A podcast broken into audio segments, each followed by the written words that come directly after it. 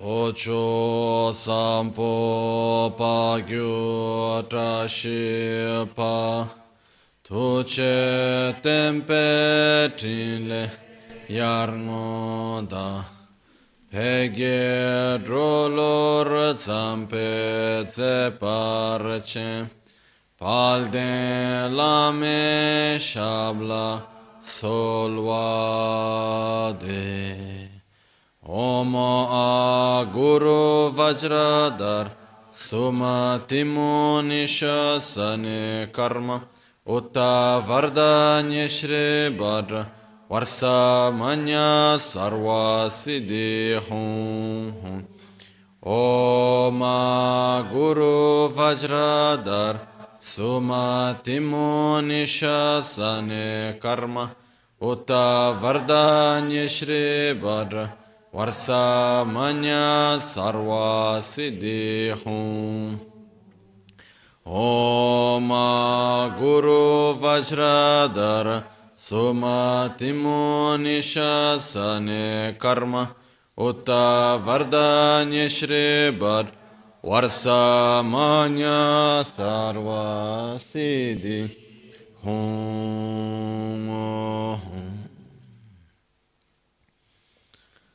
Hum Pakyuke akudandagi Lo pakyuke sundandagi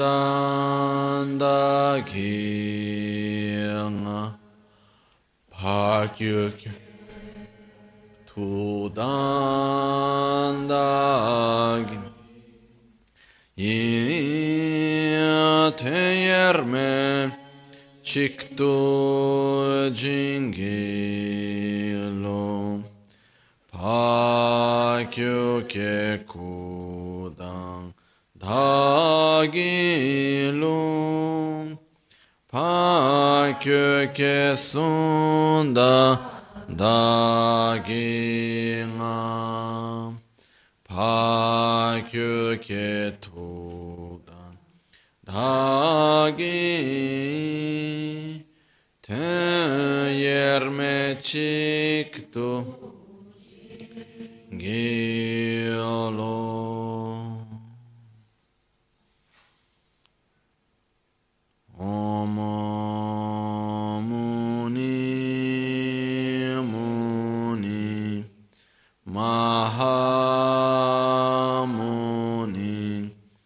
Shakyamuni Swaha Om Muni Muni Muni Shakyamuni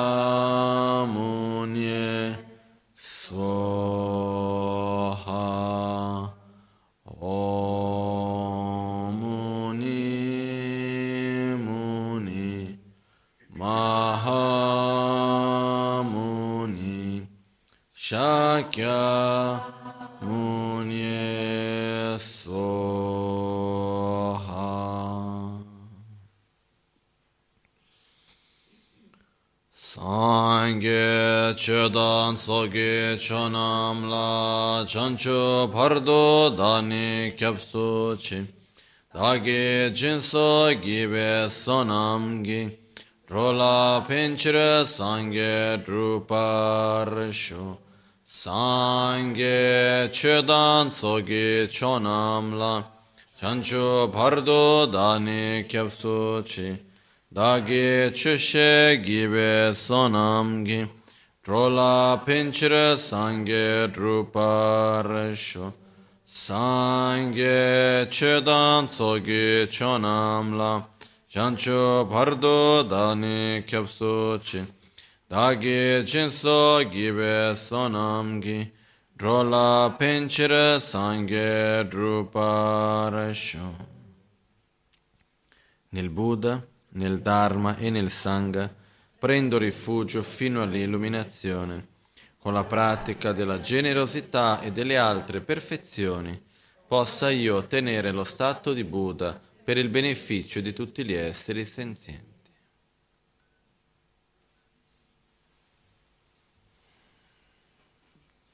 Buonasera.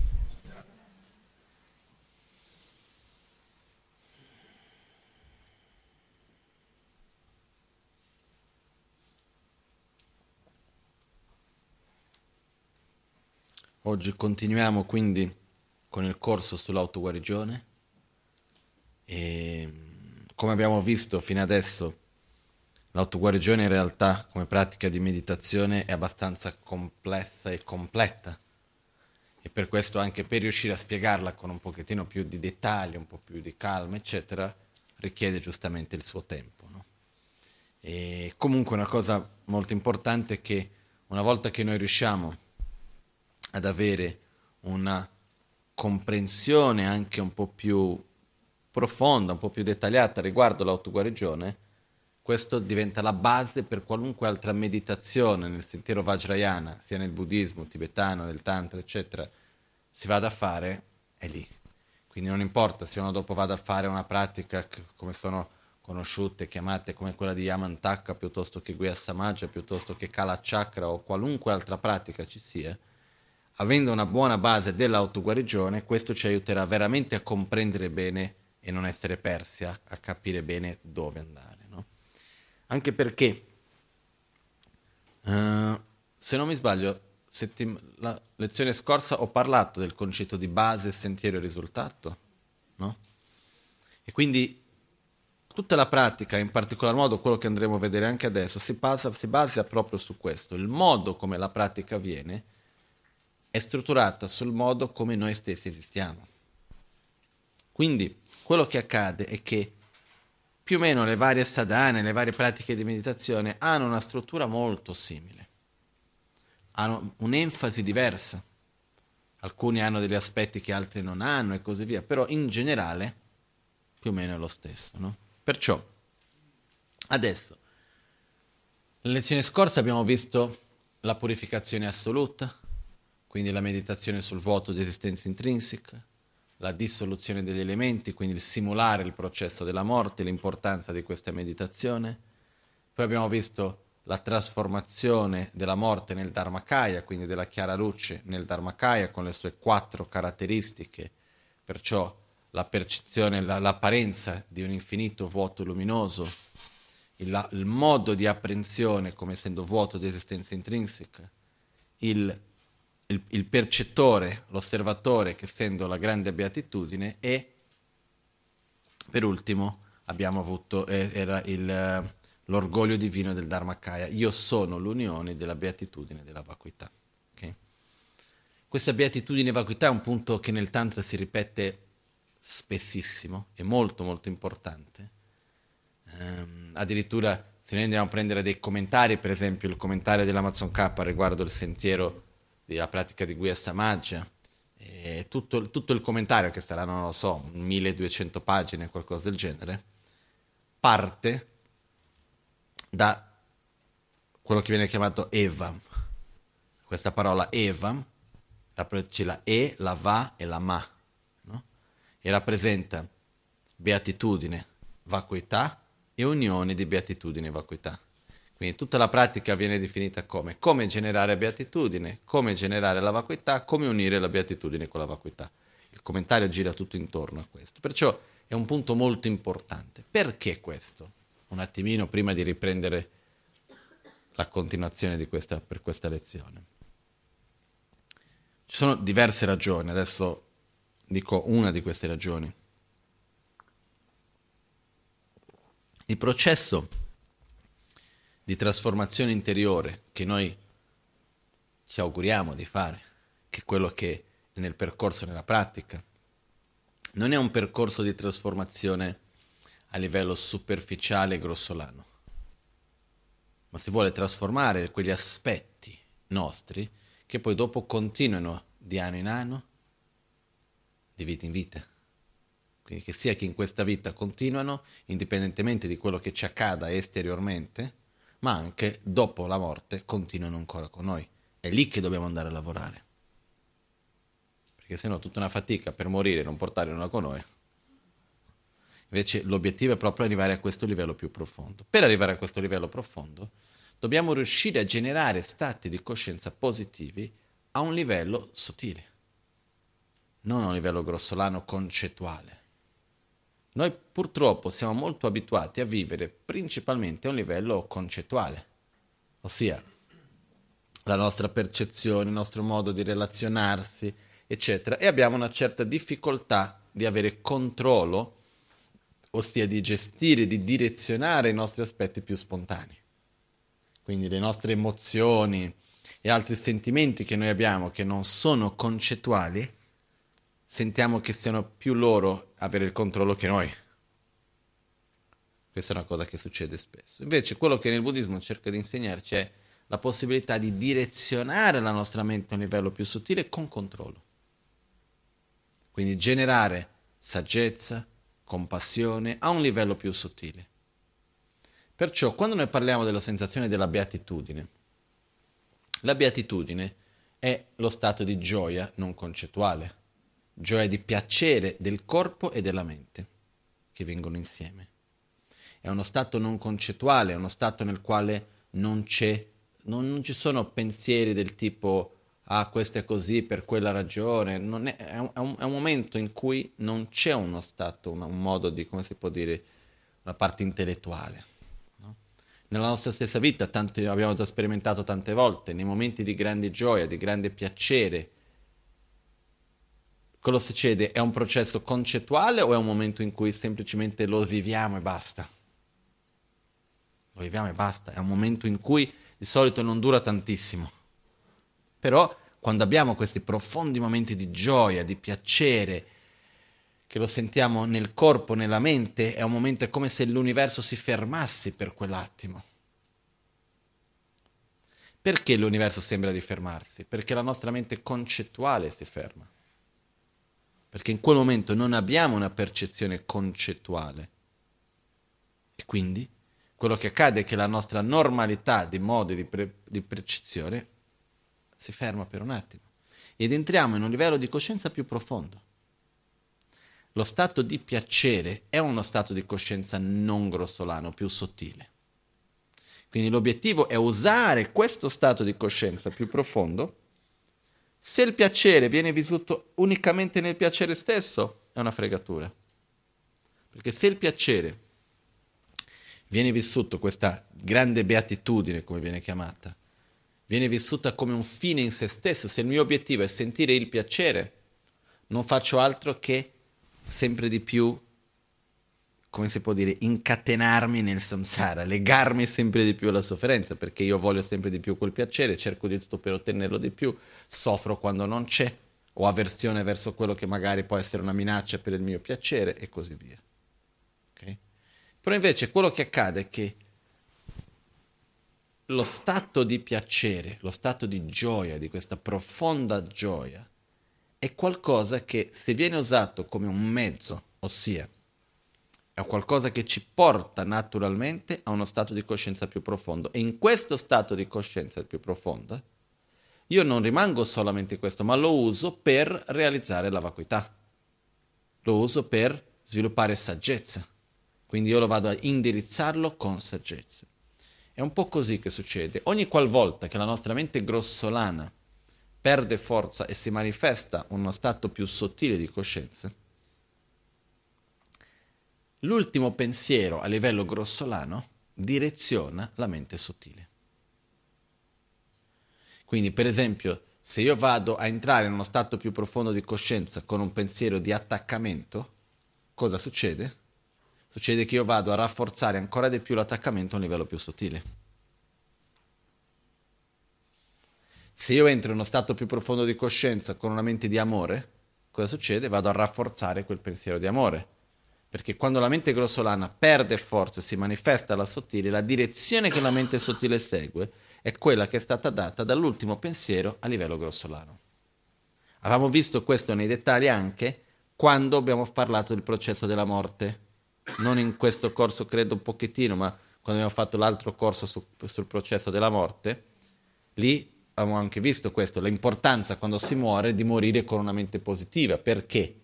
Perché la mente sottile segue la direzione che viene data dalla mente, molto, dalla mente grossolana e la mente molto sottile segue la direzione che viene data dalla mente sottile.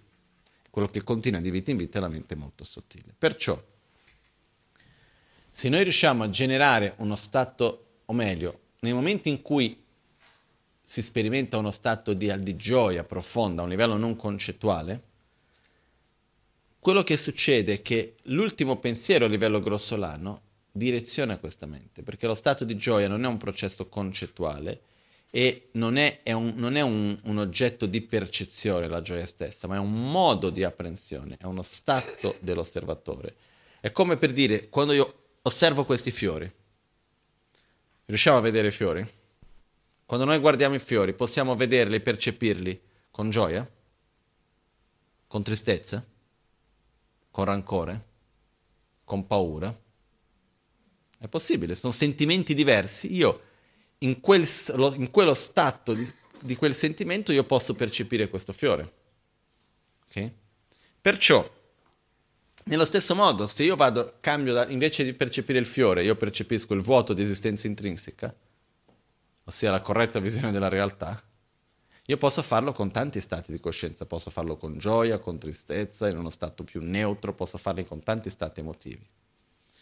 Si usa lo stato della gioia perché? Perché è quello che ci porta naturalmente a un livello più profondo di coscienza, in modo di sviluppare questa saggezza a un livello profondo e non a un livello superficiale.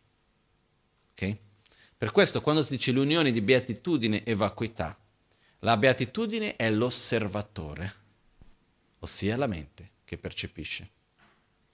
La vacuità è l'oggetto che viene percepito. La vacuità è il vuoto di esistenza intrinseca. In altre parole, la mancanza di un'esistenza propria, autonoma, indipendente dai fenomeni, ossia i fenomeni sono interdipendenti. Okay? L'esistenza intrinseca è l'opposto all'interdipendenza. Okay? Adesso, questi sono termini che sono un po' complessi e non entro adesso in tra a spiegare queste cose nei dettagli, anche perché se no passeremo tutte le lezioni oggi solo a fare questo, in altri momenti abbiamo già spiegato, in altri momenti in futuro avremo altre occasioni per farlo. Però quello che voglio dire è che quando si parla dell'unione di beatitudine e vacuità, io personalmente ci ho voluto un bel po' di tempo per capire di che cosa si parlava. Perché spesso rimane una cosa un po' in aria, così non è così ovvio. Però in realtà la beatitudine è l'osservatore, lo stato del, dell'osservatore, lo stato della mente. La vacuità è l'oggetto che viene percepito, però in un modo non duale, ossia in un'esperienza che non c'è più quella sensazione io sono qui, l'oggetto di percezione è lì, viene vissuto come una cosa unica. Okay? Comunque questo è uno degli obiettivi che esiste all'interno del Tantra, generare questa, uni- questa unione di beatitudine e vacuità. E questo vedremo nella pratica dell'autoguarigione in tanti momenti. Stiamo parlando, adesso sto parlando di una cosa estremamente profonda e elevata, ok? Però è una cosa che sentiremo spesso questa parola, unione di beatitudine e vacuità, la sentiamo spesso. Quindi era per dare un, un attimino un'introduzione a questo, poi co- tanto ritorneremo a questo concetto altre volte. Adesso, dopo aver fatto quindi la trasformazione della morte, che è la chiara luce, il momento finale del processo della morte nel Dharmakaya, che è il corpo di verità, ossia andiamo a simulare questa trasformazione del nostro stato molto sottile della nostra coscienza nello stato di un Buddha, nella mente di un Buddha, nella mente dello stato puro. Dopo di questo ci andiamo a generare in quello che viene chiamato il Sambhogakaya, ossia ci generiamo con un corpo sottile in uno stato puro, come un raggio di luce. Abbiamo visto questo la lezione scorsa e dopo da questo sorgiamo con un corpo grossolano per il beneficio di tutti gli esseri. Ok? Eravamo arrivati qua, giusto? Ok, adesso andiamo avanti.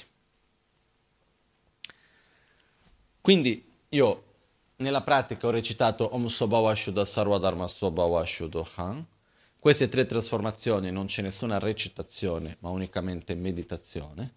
E quindi dipende, quando stiamo in gruppo il tempo che va dedicato è, più, è breve, eh, in particolar modo quando ci troviamo insieme con persone che sono all'inizio, persone che faccio la pratica già da tanto tempo, se, faccio, se facciamo un Sobawashudo Sarodharma Sobawashudo passano 15 minuti. Per alcune persone andrà bene, per altre persone non tanto.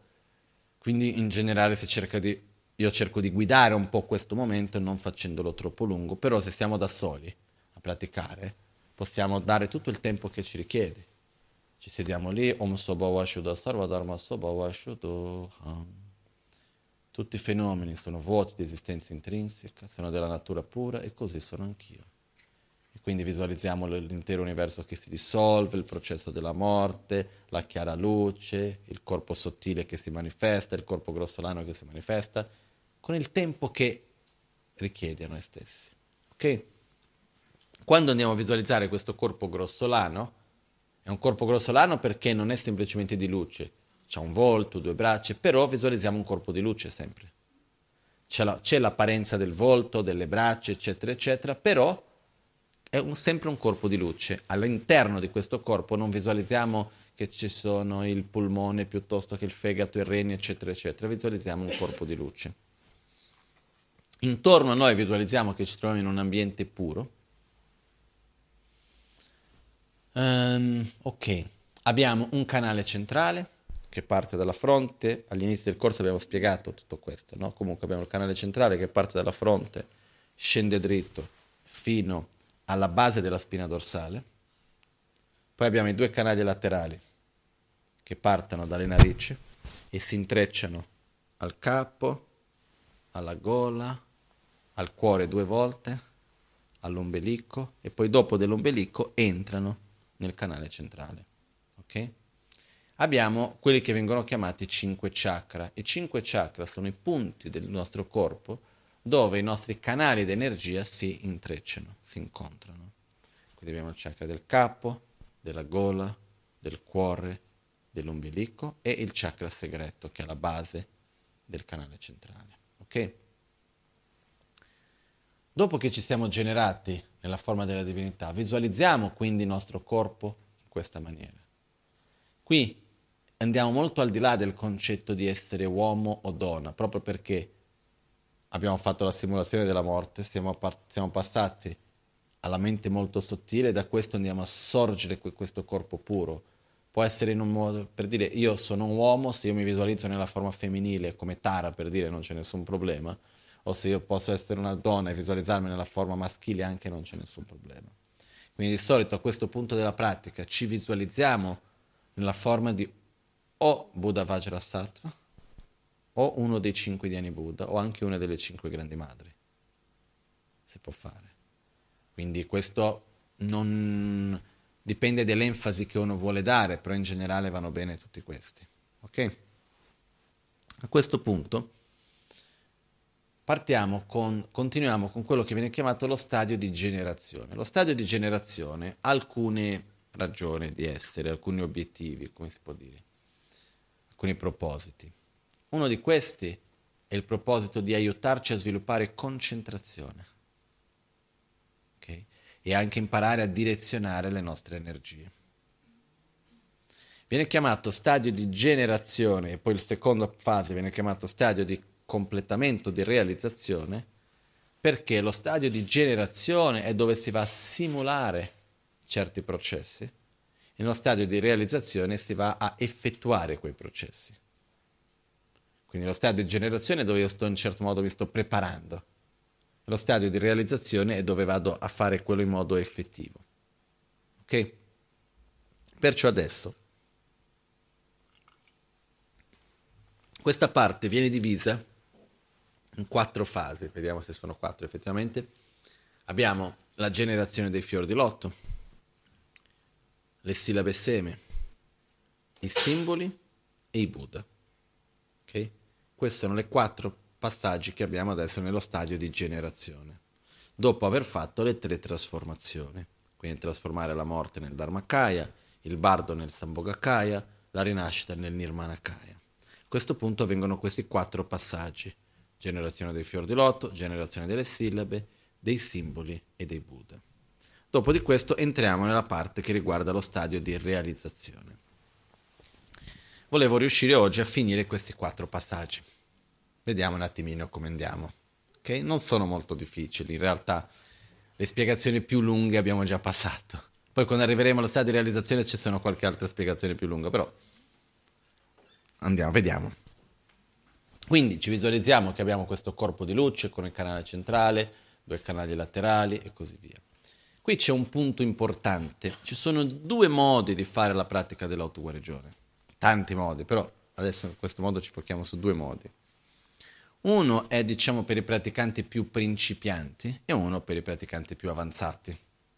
Che cosa vuol dire questo? Dipende il livello che noi abbiamo di identità come la divinità. Se noi riusciamo veramente a sperimentare in quel momento un'identità, io sono il Buddha, e riusciamo a vivere quello e sentirlo profondamente, c'è un modo di fare la pratica.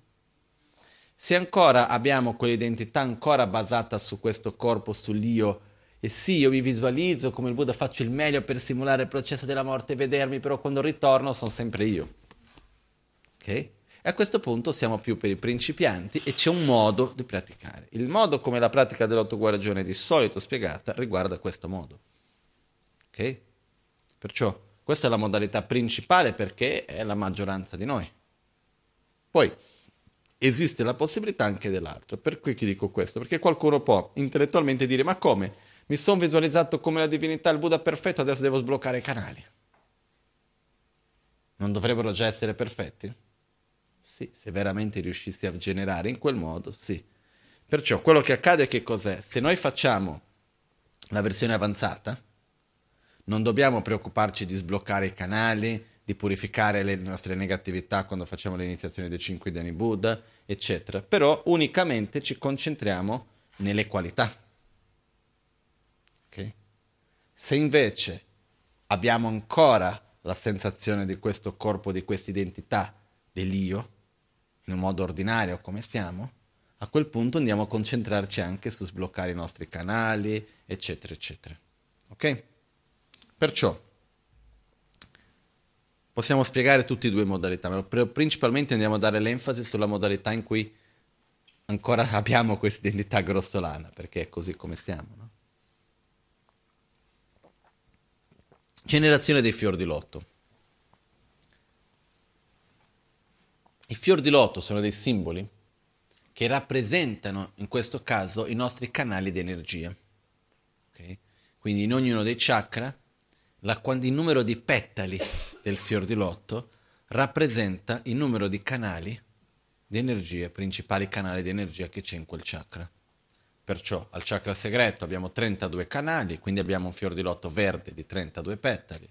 All'ombelico 64 canali, quindi un fior di lotto giallo di 64 petali. Al, cuoro, o, al cuore 8, 8 canali, quindi 8 petali di colore blu.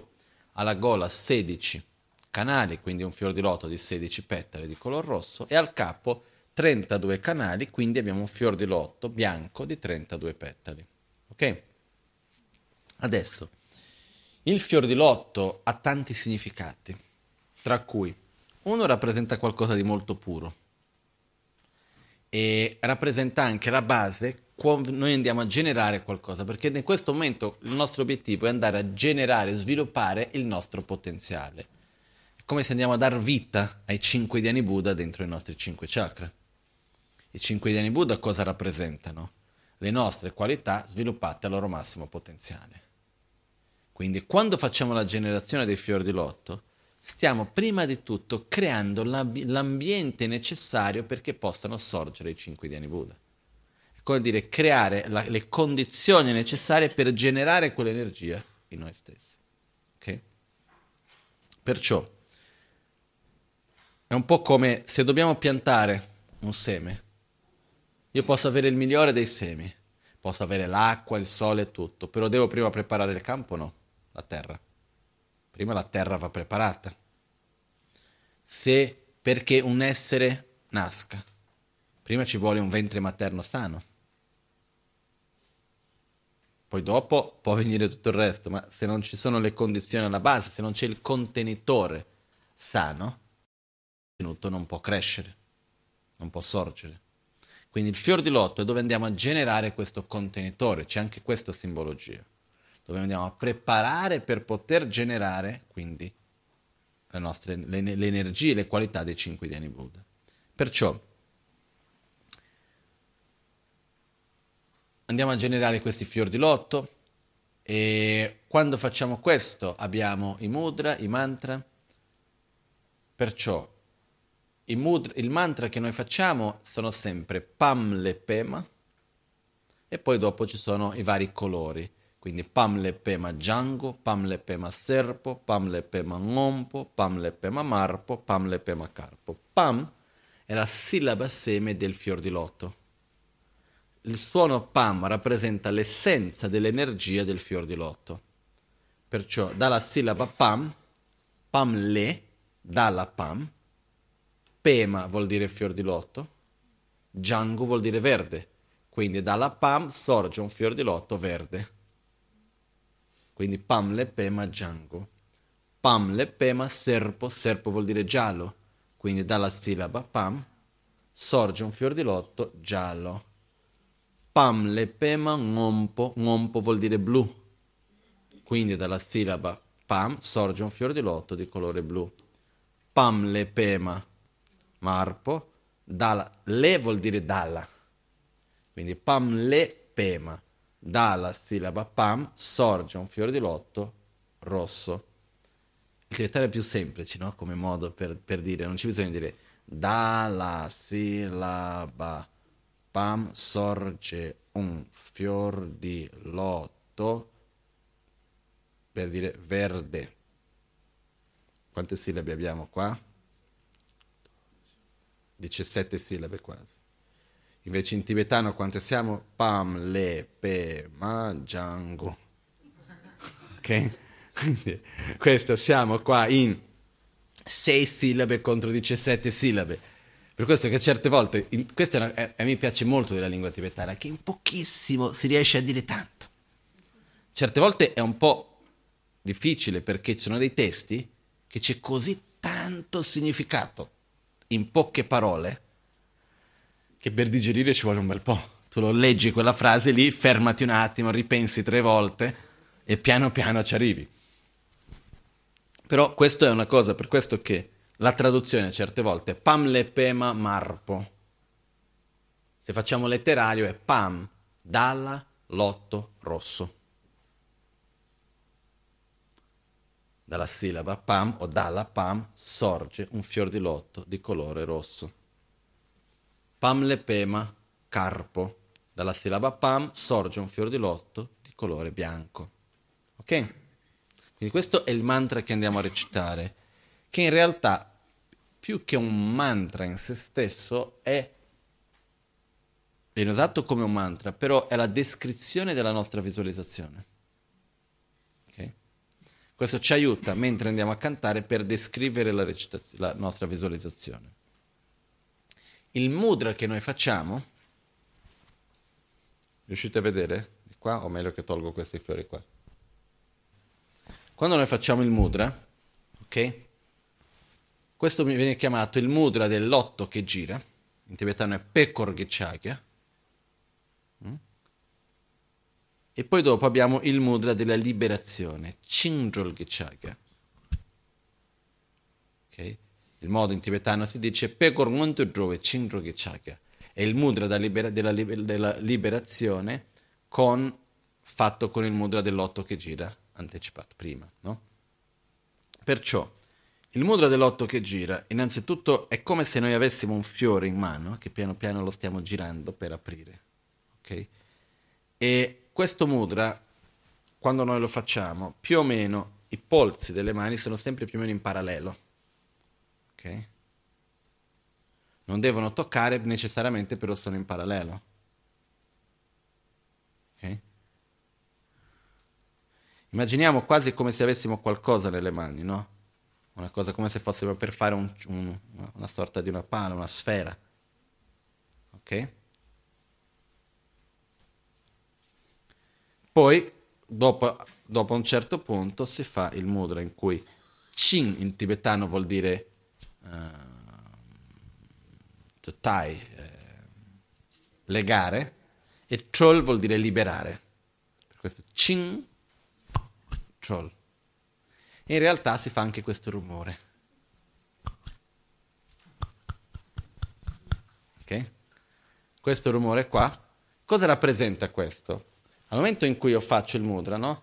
Pamle pe poi faccio pamle pe e apro, rappresenta come se ci fosse, immagina come se ci fosse un, passaggio e, ed è bloccato, a un certo punto passa l'aria, fa un certo rumore, no?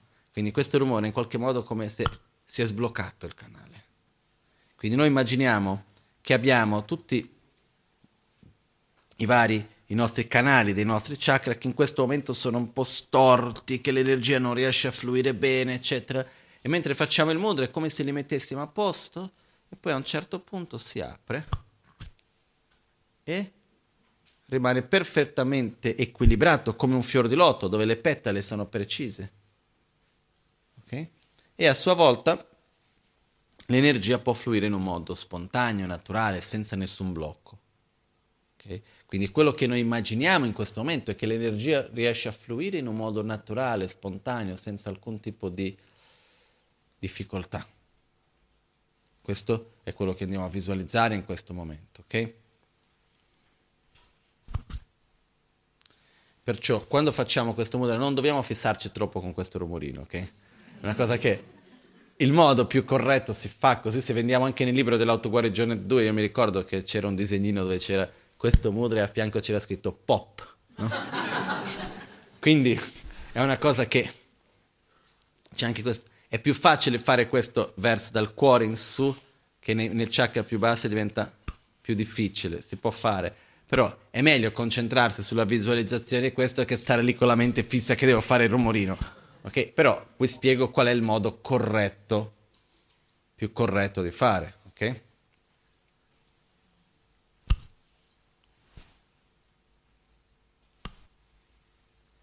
Poi, la quantità di volte che dobbiamo fare mudra e mantra vanno combinate, e, ma dipende anche del tempo e dell'enfasi che noi stessi vogliamo dare. Si può fare 5 volte su ogni chakra, si può fare una volta su ogni chakra, si può fare 25 volte, 10 volte, 50 volte, 100 volte. Non esiste un limite in questo senso e il minimo è una volta. Ok? Quindi il minimo si può fare anche una sola volta, e posso anche fare senza necessariamente avere la melodia. Posso fare Pamle pema jango, pamle pema serpo, pamle pema ngompo, pamle pema marpo, pamle pema carpo. Posso anche fare così, ok? Comunque, questo è il mudra Ricordiamoci che i mudra, adesso parleremo un po' di più dei vari mudra, il mudra, quindi questi gesti, hanno un potere in se stessi. Non è una semplice formalità. Perché? Non è una cosa, mi potere, chissà che cosa, non è quello. Sono molto semplici. In realtà, prima di tutto, il fatto che esiste un linguaggio corporeo, si dice così in italiano? Un linguaggio corporeo che è molto forte. No? Per esempio, Dopo vedremo il mudra dei cinque Dhyani Buddha, però a me piace molto l'esempio del mudra di Ratnasambhava. No? Se noi cerchiamo di fare il mudra di Ratnasambhava e allo stesso tempo pensare io non lo voglio dare, si fa fatica. O la mano torna indietro, o non lo dico, o sto mentendo. Non c'è coerenza. Al momento che io faccio questo, naturalmente mi sto aprendo. Come l'esempio che ho fatto l'altro giorno, mi scordo se era qui o dal Bagnano. Sa che era. Questo è un insegnamento, ma sa che l'ho detto anche qua, chiamato i 51 versi di devozione, i 50 versi di devozione al guru. E all'interno di questi, per esempio, c'è una parte molto pratico questo testo, il modo corretto di comportarsi col guru, eccetera, eccetera. C'è un punto che dice davanti al guru uno non deve piegarsi, piegare le braccia. No? Perché questo? Quando noi pieghiamo le braccia così, non è una cosa dal punto di vista, come si può dire, tecnico che non si può, ma se noi immaginiamo, quando noi pre- facciamo così, energeticamente cosa stiamo facendo? Ci stiamo aprendo o ci stiamo chiudendo? Stiamo chiudendoci all'altro, no? Di solito quando è che uno si chiude il braccio e si stringe un po' così anche? Quando è in una situazione un po' a disagio, ok? Quindi noi davanti al guru cosa vogliamo? Essere aperti o chiusi? aperti, quindi non si a incrociare le braccia. Ci sono alcune cose di questo genere. Per quello che succede è che il nostro corpo ci parla. I, I, gesti che noi facciamo hanno un potere anche verso di noi, ok? Quindi Uno dei più importanti mudra di cui ho già parlato è il mudra delle mani che si uniscono, quindi il mudra della preghiera viene chiamato di solito, che noi facciamo ogni volta, tra ogni passaggio dell'autoguarigione, facciamo così. Questo che cosa vuol dire? Uno rappresenta l'equilibrio nel centro del nostro corpo, riportare l'energia verso il canale centrale nel centro del nostro corpo, quindi l'equilibrio della parte destra e sinistra che rappresenta la parte destra l'energia maschile, la parte sinistra l'energia femminile, quindi l'equilibrio tra metodo e saggezza, l'equilibrio tra l'energia maschile e femminile, riportare noi stessi anche L'energia maschile rappresenta anche la, parte, la, no, la nostra parte di avversione e l'energia femminile la nostra parte di attrazione anche, che sono le due forze principali che ci fanno fare tutto quello che facciamo. Quindi anche riuscire a calmare queste due queste energie e portarci verso il nostro centro. Okay? Questo anche rappresenta ogni volta che facciamo questo. Poi rappresenta anche ricevere le benedizioni ogni volta che facciamo così. Però il semplice fatto di unire le nostre mani insieme già ci porta un po' più di stabilità. Questo è un fatto. Quindi ogni volta che facciamo questo, il semplice fatto di unire le mani porta stabilità a noi stessi. Okay? Poi ci sono tante altre cose. Mm. Ok. Quindi questo ogni volta, tra ogni parte dell'autoguarigione, di solito facciamo questo mudra possiamo farlo anche più volte se vogliamo, per dire anche tra un, una parte e l'altra, quando facciamo l'autoguarigione un pochettino con più calma, per esempio facciamo 5 volte ogni fior di lotto, tra uno e l'altro volendo si può anche fare un'altra volta questo mudra. Ok? Non è obbligatorio, però è una cosa che ci fa bene, questo gesto sempre di unire le mani, è una cosa che ci porta a stabilità. Ok? Quindi, dopo di questo abbiamo quindi il mudra di aprire il lotto. Pamle Pema Django, la visualizzazione, visualizziamo questi fior di lotto che si aprono in ognuno dei nostri chakra, ok? Il, la misura del fior di lotto, perché succede che il fior di lotto si trova all'interno del canale centrale, è come il canale centrale passa in mezzo, io qua ho, questo è il canale centrale, il fior di lotto è qua intorno, ok? Con le petale che vanno nelle varie direzioni. Perché? Perché le petale rappresentano i canali che sono collegati al canale centrale. Quindi se questo qua è il canale centrale, io ho qua le varie petale nelle varie direzioni, il lotto si trova proprio in mezzo al canale centrale. Ok? Quindi eh, si può visualizzare estremamente piccolo, che sarebbe più o meno una delle misure che si può fare è immaginare che il fior di lotto, se paragonato col nostro corpo, sarebbe magari un 2 cm, un centimetro, qualcosa del genere, ma agli inizi è più facile visualizzarlo un po' più grande. Quindi visualizziamo un pochettino quello che ci sta nel nostro corpo, perché lo spazio ha una qualità bellissima, di cui ho parlato la volta scorsa, no? ho parlato del fatto che io, io posso espandere e posso dividere all'infinito. Quindi effettivamente lo spazio è molto relativo nelle pratiche di meditazione nel buddismo si usa molto questa qualità dello spazio. Okay? Dopo, se riusciamo ancora oggi col tempo, credo di sì, vi parlerò di una, di una pratica di meditazione che si può aggiungere all'autoguarigione per aiutare a sviluppare più concentrazione e la capacità di visualizzazione, uh, che si chiama chatik, che vuol dire la linea sottile. Ok, questa è una pratica che si può aggiungere. Comunque, Visualizziamo il fior di lotto, si può fare la misura più giusta, è un po' più piccolo, però per facilitare si può visualizzare un po' più grande, che alla fine il Buddha seduto più o meno prende ognuno lo spazio del nostro corpo. Ok? Quindi abbiamo, facciamo il gesto del mudra, generiamo il fior di lotto. Il fior di lotto rappresenta anche un contenitore puro, quindi all'interno del fior di lotto può nascere qualcosa di puro, rappresenta quindi il contenitore, rappresenta come se noi facciamo l'analogia della nascita, rappresenta il ventre materno, quindi questo è un po' il significato del, fare il fior di lotto, ok? E poi effettivamente è l'equilibrio dei nostri canali, perché io possa sviluppare la mia energia devo avere i miei canali equilibrati e puliti. Quindi questo è quello che rappresenta. Finito questo, fior di lotto, passiamo alla seconda parte, che è la visualizzazione e la parte della recitazione e meditazione delle sillabe semi. Qui c'è un punto importante, il proprio nome, sillabe seme. Okay? Cos'è una sillaba? In realtà è un suono. Sì? Perciò una sillaba è un suono. E un seme, cos'è un seme? Qualcosa piccolo che contiene un potenziale grande. Ok? Quindi io posso prendere il seme di un albero, ho un seme molto piccolo, che invece quando cresce può diventare un albero enorme. All'interno di quel seme io ho il potenziale di quell'albero o no? Sì. Similmente a questo, le sillabe seme raccolgono il potenziale di ognuno dei cinque Dhyani Buddha, della nostra qualità. Ok?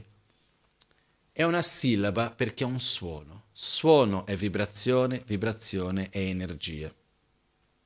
Perciò quello che accade è che quando noi facciamo la rappresentazione di queste sillabe seme, vengono rappresentate nella forma di sillabe vere e proprie, scritte in sanscrito, in tibetano, piuttosto che nella nostra fonetica. Però in realtà non è che sono le lettere scritte, sono dei punti di luce che vibrano con quel suono. Okay? Questa è una cosa che difficilmente troverete scritto da qualche parte. Okay? Di solito si dice visualizzi quella, la sillaba così, però effettivamente il concetto, ho chiesto questo ai miei maestri, alla Maganci, ai maestri in Tibet, e tutti hanno detto che è giusto quello che sto dicendo, perché certe volte vengono dubbi anche a me, ci sono delle cose che io cre- capisco in un certo modo, però nessuno mi ha mai spiegato in quel modo, ma sarà giusto, sarà sbagliato questo è uno di quelli, ci è voluto un po' per capire il concetto della, della sillabe seme in questo modo. No? Quindi quello che succede che cos'è? La sillabe seme rappresenta anche il nostro proprio potenziale. Quindi abbiamo il potenziale di sviluppare le nostre qualità. Quindi andiamo a, quando noi andiamo a generare le sillabe seme, è come se andessimo ad, ad accedere a questo nostro potenziale, okay? che non è ancora sviluppato è ancora piccolino, è ancora un seme. Il seme per dare i suoi frutti cosa ha bisogno? Acqua, sole, tempo, deve essere curato in modo che possa crescere per dare i suoi frutti. Quindi in questo momento quello che noi andiamo a visualizzare è che sopra ognuno dei fiori di lotto, e si può visualizzare anche che sul fior di lotto, nella parte centrale del fior di lotto, c'è anche un cuscino di sole e un cuscino di luna. Okay? Questo ehm,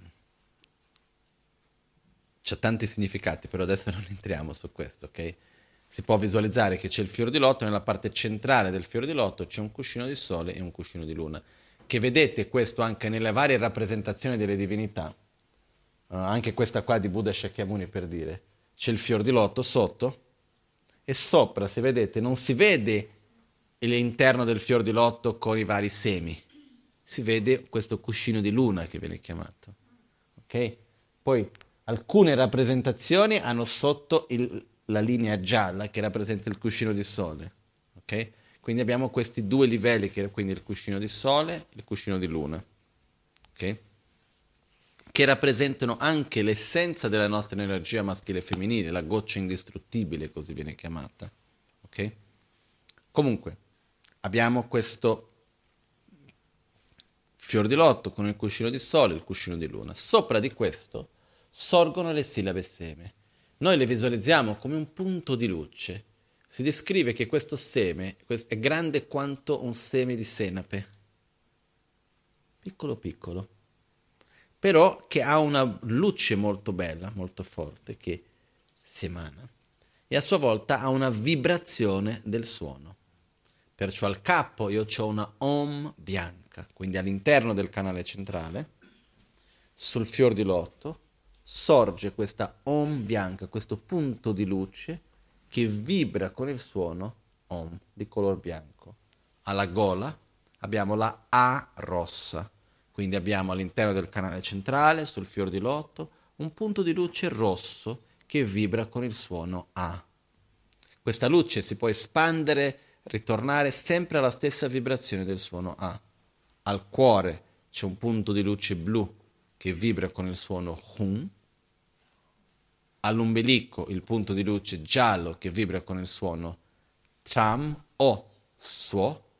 Ci sono le due possibilità a secondo dell'enfasi che si vuole dare. Di solito noi seguiamo principalmente Tram, però tutti e due sono corretti.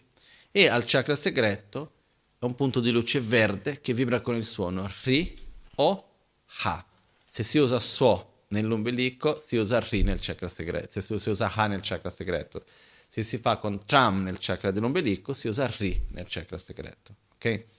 Questo riguarda il, il Tantra padre, Tantra madre, riguarda alcune differenze che esistono di alcune pratiche, però tutti e due sono corretti. Okay? E noi di solito nell'autoguarigione principalmente si usa Omahun Chamri, okay? però tutti e due sono corretti.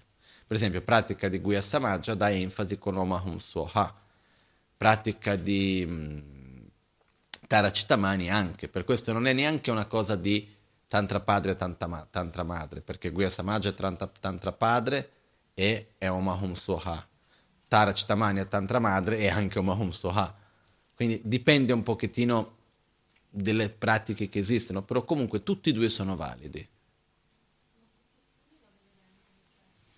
Questi suoni non ho, non ho una descrizione precisa di qual è da dov'è la loro provenienza di chi li ha insegnato. Questo vengono all'interno degli insegnamenti di Buddha stesso, dei, dei sutra, o meglio dei tantra, che sarebbero i sutra riguardo il tantra, vengono chiamati tantra radici. No? In questi vengono descritti queste sillabe, no? che rappresentano, questo viene dall'esperienza dei praticanti, quindi in questo caso di Buddha e di successivamente dei vari oggi, che riescono a percepire questa essenza e quindi esiste anche una cosa che viene chiamata il suono sottile, perché è una vibrazione, qualunque energia ha una vibrazione, essendo vibrazione ha a sua volta un suo suono, in qualche modo. Quindi si parla di, di questo. Perciò questi suoni hanno questa vibrazione, ogni vibrazione, ogni suono ha una caratteristica particolare. È come se noi prendiamo ogni seme, in realtà una persona che non conosce bene i semi vedi cinque semi diversi, tu, tu vedi come tutta una cosa sola. Per esempio a me, se mi fai vedere dei semi di varie piante, dico che differenza c'è? Oh, uno è giallo, l'altro è rosso, l'altro è blu. Però una persona che li conosce dal seme può capire che tipo di albero va a crescere? Sì. E il seme che è fatto in un certo modo ha una ragione di essere in quel modo o è perché, boh, quel giorno, quando è stato creato, se così è stato mai creato, è capitato così? C'è un'interdipendenza del perché ha quella forma, eccetera, eccetera, no? Similmente abbiamo le cinque sillabe seme, che è Om bianca, A rossa, Hum blu, Cham gialla e Ri verde, che hanno a sua volta ognuno una caratteristica che dalla sillaba già si riesce a capire il tipo di risultato, ossia il tipo di qualità che va, si va a sviluppare, e quindi in quelle sillabe stesse uh, racchiudono già quel tipo di qualità nella loro essenza. Ok? Perciò, quando parleremo dei cinque Dhyani Buddha, parleremo un po' meglio di queste qualità. Perciò, per capire bene le sillabe seme e i simboli, dobbiamo in realtà comprendere bene i cinque Dhyani Buddha. Però quello spiegheremo un pochettino dopo. Ok? Quindi, in questo momento quello che noi recitiamo è molto semplice, recitiamo solo le sillabe semi vere e proprie, quindi facciamo Om, A, Hon, Cham, Ri, o se no Om, A, Hon, Suo, Ha. Il mudra non è altro che unire le mani sui nostri chakra. Ok? La visualizzazione semplificata è quella di semplicemente visualizzare le luci nei nostri chakra. La visualizzazione più dettagliata è quella su cui su ognuno di questi chakra, quindi partiamo dal chakra del capo, una volta spiegato uno tutti gli altri sono più o meno uguali. Si visualizza quindi prima la sillaba Om al chakra del capo, poi dalla sillaba Om al chakra del capo si emanano raggi di luce di colore bianco che vibrano con il suono Om e vanno a tutti gli esseri sacri, a tutti i Buddha, facendo offerta a tutti i Buddha. I tutti i Buddha ricevono queste offerte, sperimentano una nuova sensazione di beatitudine e vacuità e i raggi di luce si riassorbono nella sillaba Om. Successivamente o contemporaneamente, dipende di come viene più facile, raggi di luce si emanano dalla sillaba Om di color bianco con la vibrazione del suono Om e vanno a tutti gli esseri senzienti, aiutando ogni essere a uscire dalla sofferenza. Quindi questi raggi si manifestano nella forma di cibo per coloro che hanno fame, calore per coloro che hanno freddo, compagnia per coloro che sono soli, e fino ad manifestarsi come gli insegnamenti del Dharma e guidare gli esseri fino a che raggiungono l'illuminazione. Quindi non è che va lì, quei raggi di luce si manifestano in qualcosa che toglie la sofferenza degli esseri, ma prima crea le condizioni necessarie per la pratica spirituale, poi dopo li insegna il Dharma, li trasmette gli insegnamenti e perciò ogni essere sviluppa la, la rinuncia, la bodhicitta, la corretta visione della realtà, fino a raggiungere l'illuminazione e uscire dal ciclo di sofferenza del samsara. Dopo di questo i raggi di luce ritornano e si riassorbono alla Om. Okay? Quindi questo facciamo con la Om, con la A, con la Hum, con la Tram e con la Ri. Uh, in tibetano vengono chiamati Tönniche. In tante sadhana, in tante pratiche, viene, viene detto, quindi si emanano raggi di luce che compiono i due propositi. Quali sono i due propositi? Fare offerte agli esseri sacri e aiutare gli esseri senzienti. Okay? Questi vengono chiamati i due propositi. Perciò magari se leggete una sadhana, una pratica di meditazione, nella quale c'è detto, ah, si emanano raggi di luce che compiono i due propositi. I due propositi sono offrire le offerte agli esseri sacri e aiutare gli esseri senzienti, che sono due atti di dare. Si offre, quando si dà a qualcuno che ha uno sviluppo spirituale superiore al nostro, viene chiamato un'offerta. Quando si dà qualcosa a qualcuno che ha uno sviluppo spirituale uguale o inferiore al nostro, viene chiamato un atto di generosità, un dono che si va a fare. Perciò si offre agli esseri sacri, si offre agli esseri senzienti, i raggi vanno, compiono le loro funzioni, poi ritornano e si riassorbono nella sillaba semi. Okay? Quindi questo abbiamo dal capo, dalla gola la A rossa, al cuore la Hum blu, all'ombelico la Tram gialla e al chakra segreto la Ri verde. Possiamo fare una volta su ogni chakra, cinque volte su ogni chakra. È possibile anche fare il ritiro della pratica dell'autoguarigione nella quale per esempio io arrivo alla parte del fior di lotto, in realtà faccio questo a partire dagli inizi, però diciamo che sono arrivato al punto della, della pratica del fior di lotto, arrivo, prima faccio cinque volte, mi concentro, poi senza fare il mudra lì a recitare il mantra Pamle Pema Django, Pamle Pema Django, Pamle Pema Django, Pamle Pema Django, Pamle Pema Django, Pamle Pema Django, faccio, non so, 10.000. Non in una volta sola, eh? Faccio una volta, fanno 2.000, 1.000, quel che sarà in quella sessione, poi mi concentro su quel fior di lotto, poi vado avanti, finisco l'autoguarigione facendo una volta su ogni chakra. Prossima sezione, vado avanti finché arrivo a un certo numero, quello che ho determinato, e poi passo al prossimo chakra. Finito i fiori di lotto, passo nel sillabe seme. Om, om, om, om, om, om, om, a, a, a, a, a. Mi concentro su ognuno di questi. E così per tutta la pratica dell'autoguarigione. Questo è un modo anche per creare familiarità con la pratica, per avvicinarci più alla pratica. Ok?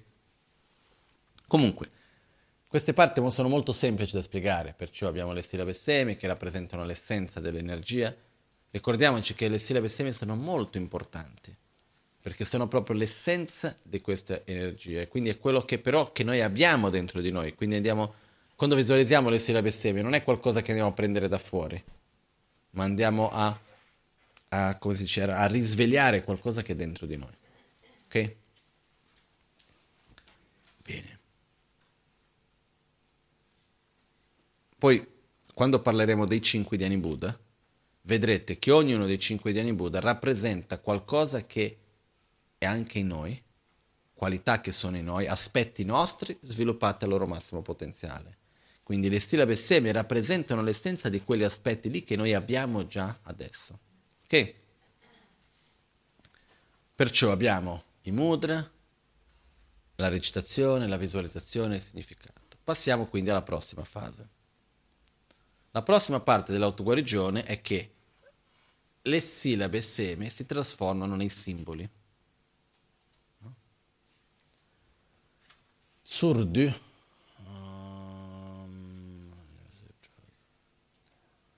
Di solito nelle sadane dice dalla sillaba seme si emanano raggi di luce che compiono le due funzioni, i due propositi, si riassorbono e dalla condizione che si sono riassorbiti sorgono nella forma del simbolo.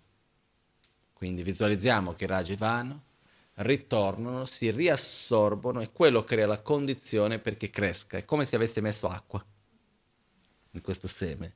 Quindi il fatto dei raggi di luce che si emanano e si riassorbono è come se in qualche modo vado a sviluppare quell'energia e comincia a muoversi, comincia a crescere. E mentre quell'energia comincia a muoversi, comincia a crescere, comincia a prendere forma. Come una pianta che quando comincia a mettere l'acqua, appena il sole comincia a crescere, non è ancora l'albero, però già si capisce un po' di più che tipo di albero sarà. È un po' simile quando il bambino comincia a crescere, non è ancora il bambino completamente formato, però già si comincia a capire un pochettino. Ok? Perciò quello che andiamo a generare sono i simboli. I simboli rappresentano queste qualità in un modo non concettuale.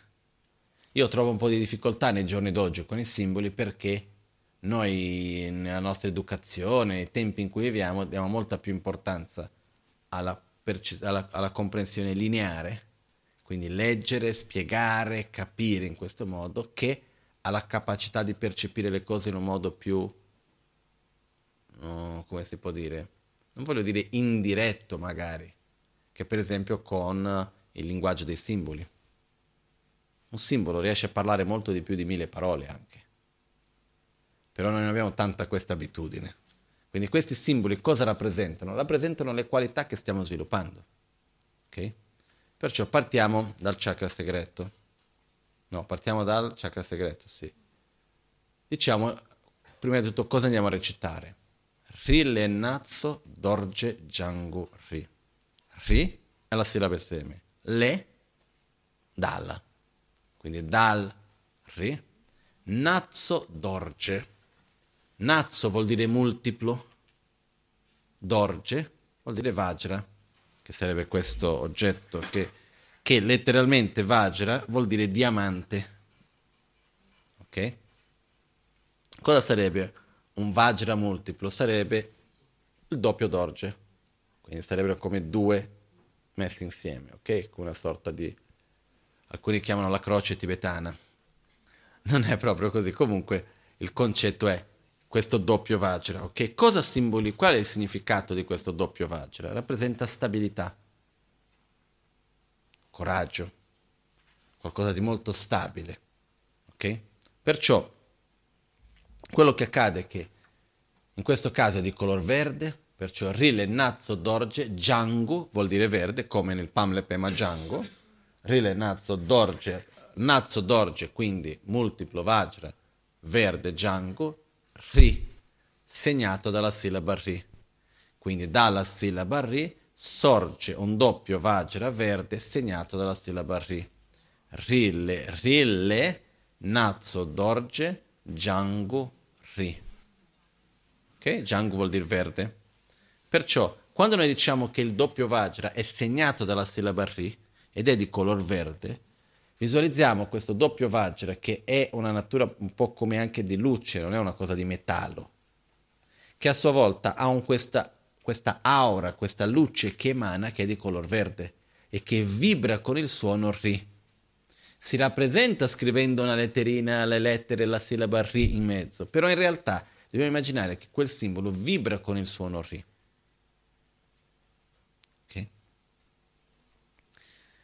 Quindi il doppio Vajra rappresenta la stabilità, la certezza, la sicurezza, il potere di realizzazione. Sono alcuni modi che, questo, che il doppio Dorje rappresenta. Per esempio, davanti al trono, vedete che c'è un doppio Dorje davanti? Perché? Per stabilità, che vuol dire lunga vita, una vita stabile. Quindi questo si fa anche, se vedete i mandala, guardate qualunque di questi mandala che abbiamo davanti, in alto se vedete nei quattro lati del mandala c'è questa parte tonda, ok? Questo ha due, ha due, sono due cose rappresentate, però se guardate bene c'è una punta anche, ok? C'è la parte tonda e poi dopo c'è una punta con due ganci in un certo modo che si incontrano. Cosa rappresentano questo? Il dorje. Alla base del mandala c'è sempre il doppio dorje. Perché la stabilità della terra. Okay?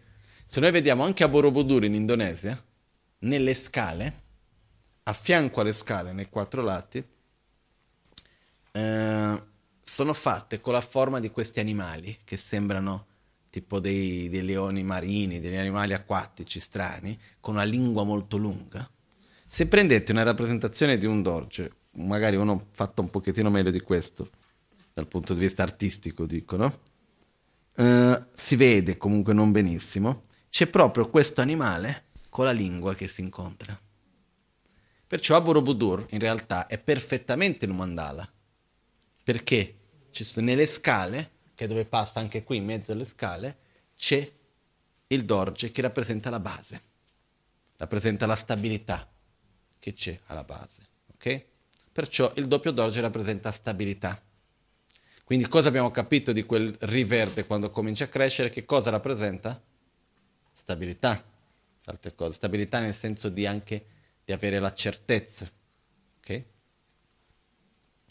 Nel chakra dell'ombelico Tram le norbo serpo tram.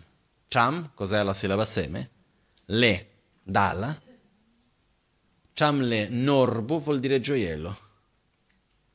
Norbo, gioiello, qualcosa prezioso, un gioiello. Tram le norbo serpo, il colore giallo. Tram, la sillaba seme. Perciò dalla sillaba seme tram sorge un gioiello giallo segnato dalla tram. Tramle Norbus Serpo Tram. Visualizziamo questo gioiello di color giallo che vibra con il suono Tram. Al cuore Hun le dorge ngompo hun. Dalla sillaba hun sorge un dorge, un vajra, ngompo blu segnato dalla sillaba hun. Hun le dorge ngompo hun. Alla gola alle Pema Marpo A. Dalla sillaba A sorge un fior di lotto, Pema, Marpo rosso, segnato dalla sillaba A. Alle Pema Marpo A. Al capo Om Le Corlo Carpo Om. Dalla sillaba Om sorge una ruota del Dharma, Corlo vuol dire ruota, ok? Per noi è più facile, si, si usa il, il, si dice ruota del Dharma, più facile, però dalla, dalla ruota del Dharma, bianca, segnata dalla sillaba Om.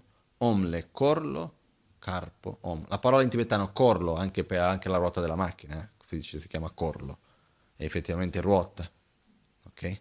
Perciò si dice sorge una ruota, per non visualizzare la ruota della macchina si dice la ruota del Dharma, però anche se dicessimo semplicemente ruota sarebbe, andrebbe bene lo stesso, ok?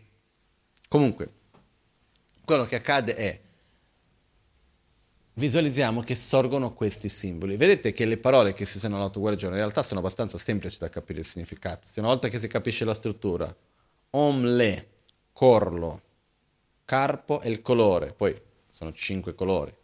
Carpo, marpo, ngompo, serpo, giango, che sono i cinque colori. Carpo bianco, marpo rosso, ngompo blu, serpo giallo e Django verde.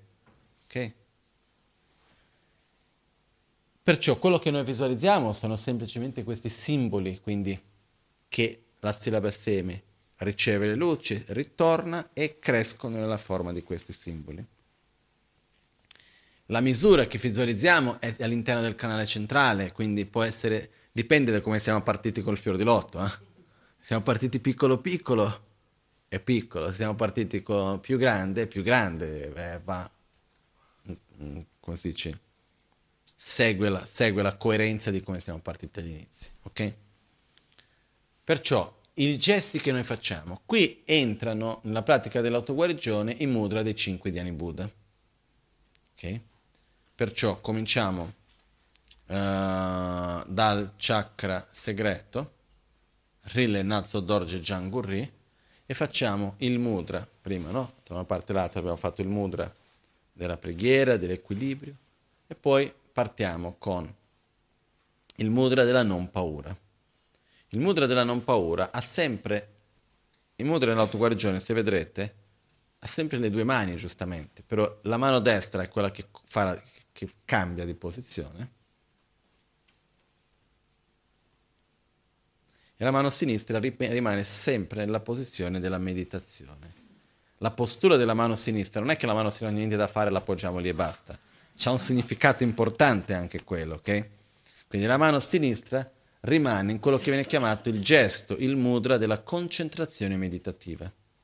Questo ci deve ricordare che dobbiamo essere sempre con la mente concentrata. In particolar modo rappresenta la concentrazione sulla corretta visione della realtà ok?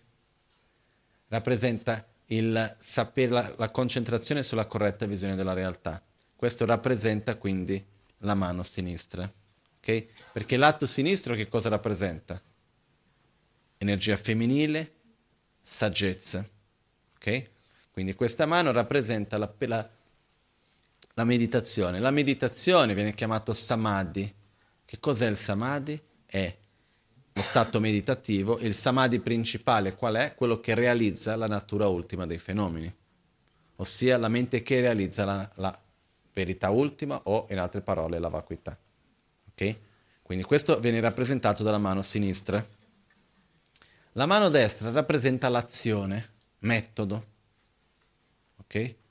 Perciò abbiamo la non paura, che facciamo con la mano destra. Il mudra di Amogassidi, il mudra della non paura, può essere fatto o con la mano appoggiata nel ginocchio destro o leggermente più in alto anche.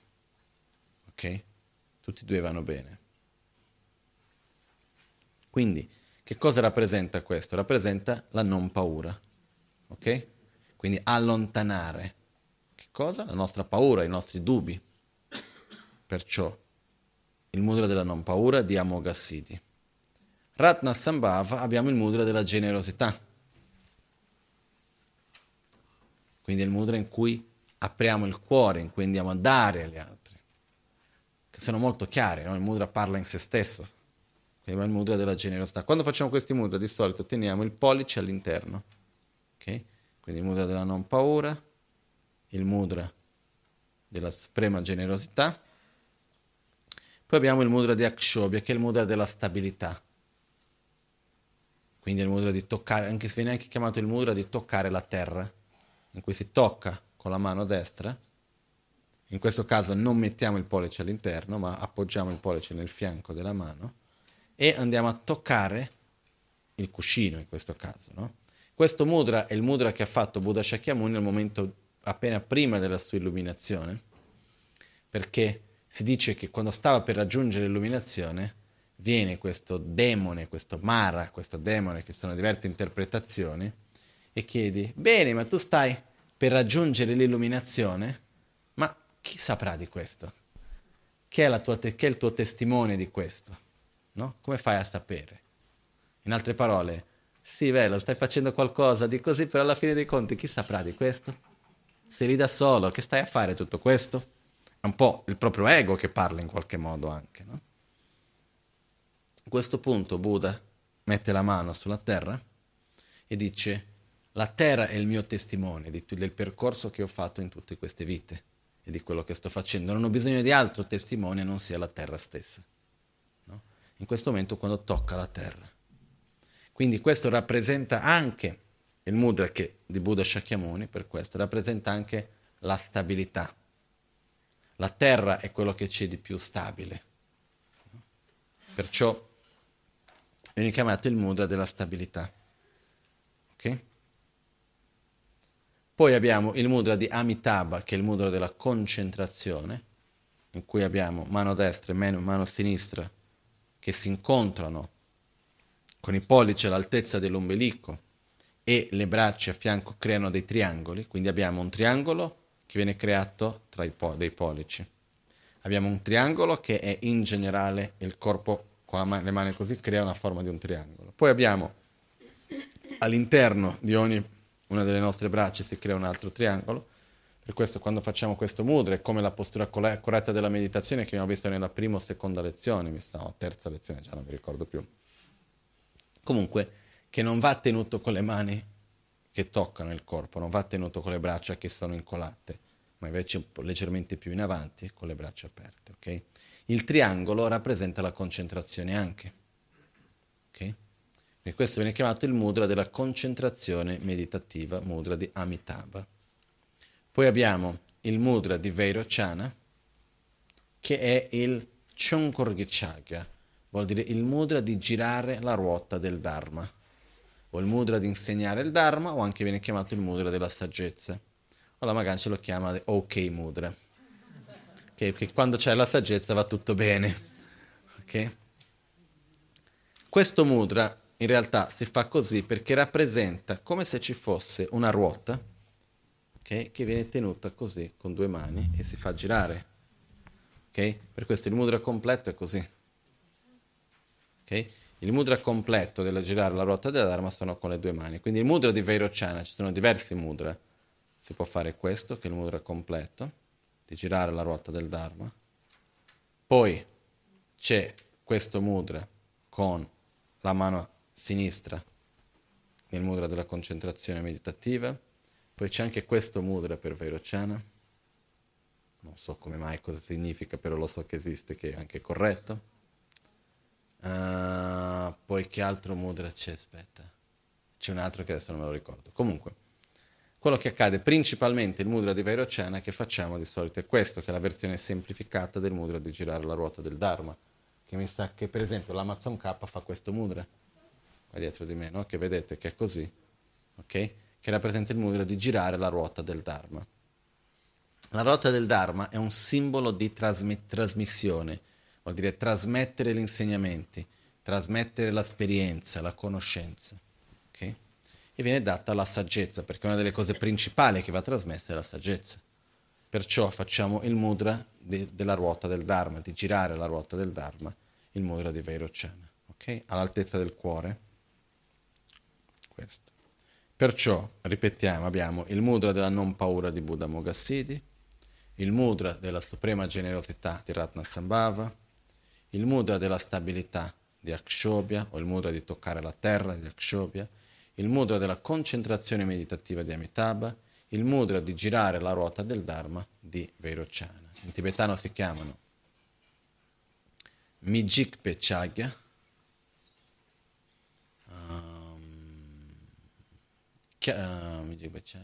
Chokching Chagya. Chok vuol dire eccellente, Jin vuol dire generosità.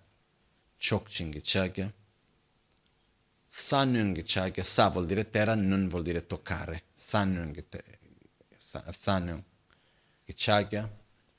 Nyamsha Chagya. Chongor Chagya.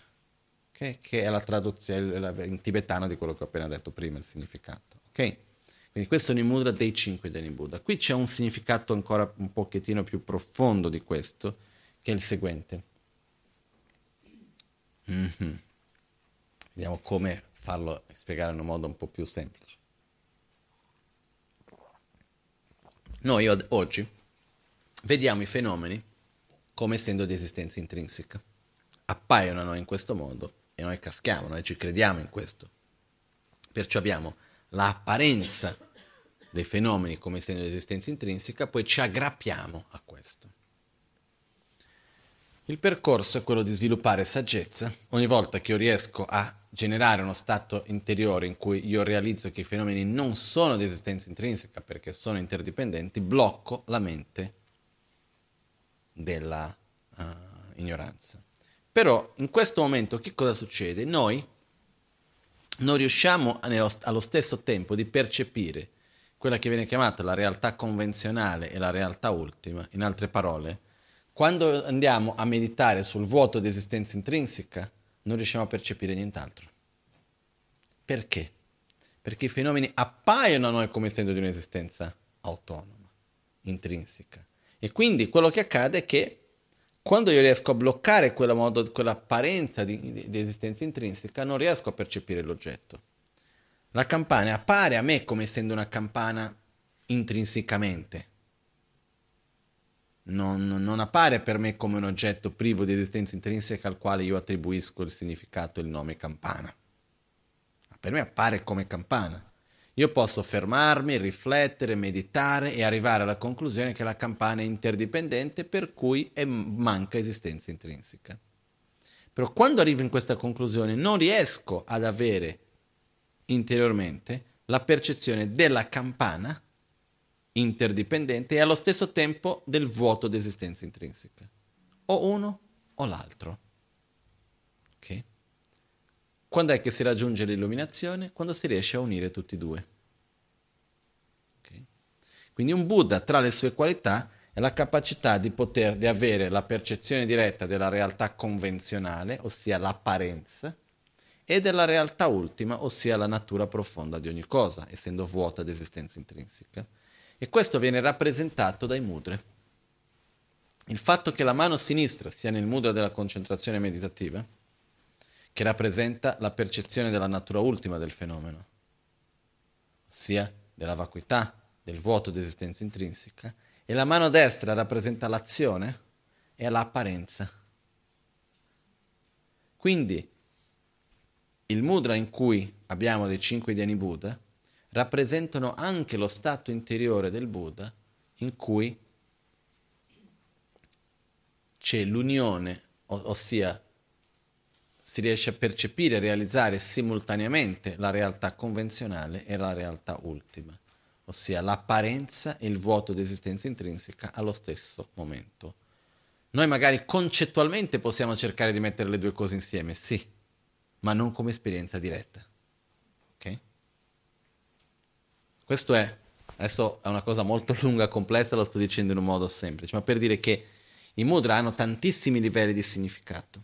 Okay? Perciò il semplice fatto che noi ci, che facciamo questi mudra già rappresenta il fatto di generare questo tipo di energia e anche la mano sinistra, quindi la saggezza, la corretta visione della realtà. Anche questo ci aiuta a ricordare che durante la pratica in generale del Tantra si dice che non dobbiamo mai dimenticare del voto di esistenza intrinseca. Quindi questo mudra anche rappresenta questo. Ok? Comunque, tutti questi sono aspetti che sono abbastanza profondi. Per questo che la pratica dell'autoguarigione è meravigliosa perché si può fare in un modo semplice o in un modo sempre più profondo e più dettagliato. È una cosa che veramente eh, è incredibile da questo punto di vista. Volendo proprio possiamo entrare in tantissimi dettagli o possiamo farlo in un modo molto molto semplice. Ok? Quindi abbiamo fatto la generazione dei simboli, abbiamo visto quali sono i simboli, il gioiello cosa rappresenta, non siamo andati sul significato dei simboli. Quindi il doppio d'orge è la stabilità, il gioiello cosa rappresenta? Ricchezza, quindi generosità. In qualche modo il gioiello rappresenta anche umiltà, perché il gioiello è se stesso, non ha bisogno di stare a paragonarsi con l'altro più di tanto. Quindi è questo concetto di star bene con se stesso, di non dover stare a paragonarsi con una cosa con l'altro, eccetera, eccetera, che è la base dell'umiltà. Ok? Però parte dal principio della generosità. Poi abbiamo il Vajra che rappresenta la mente stabile, ok? Che il Vajra in realtà, la parola Vajra, come ho detto prima, vuol dire diamante. Il diamante nel senso di essere indivisibile, indistruttibile. Okay?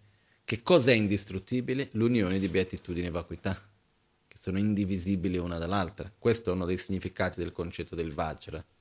Quindi spesso, quando noi sentiamo spesso la parola Vajra, Vajra, Vajra, molto spesso nel Tantra si usa la parola Vajra. Vajra vuol dire indivisibile, perché tra tutte le, mat- le cose materiali che abbiamo, qual è uno delle materiali più resistenti che esiste? Il diamante. No? La parola diamante si dice Dorje Palam in tibetano. Dorje Palam. Però la parola Dorje vuol dire effettivamente diamante, indistruttibile, indivisibile. È da qua che viene questa parola. Viene dal diamante. Perché?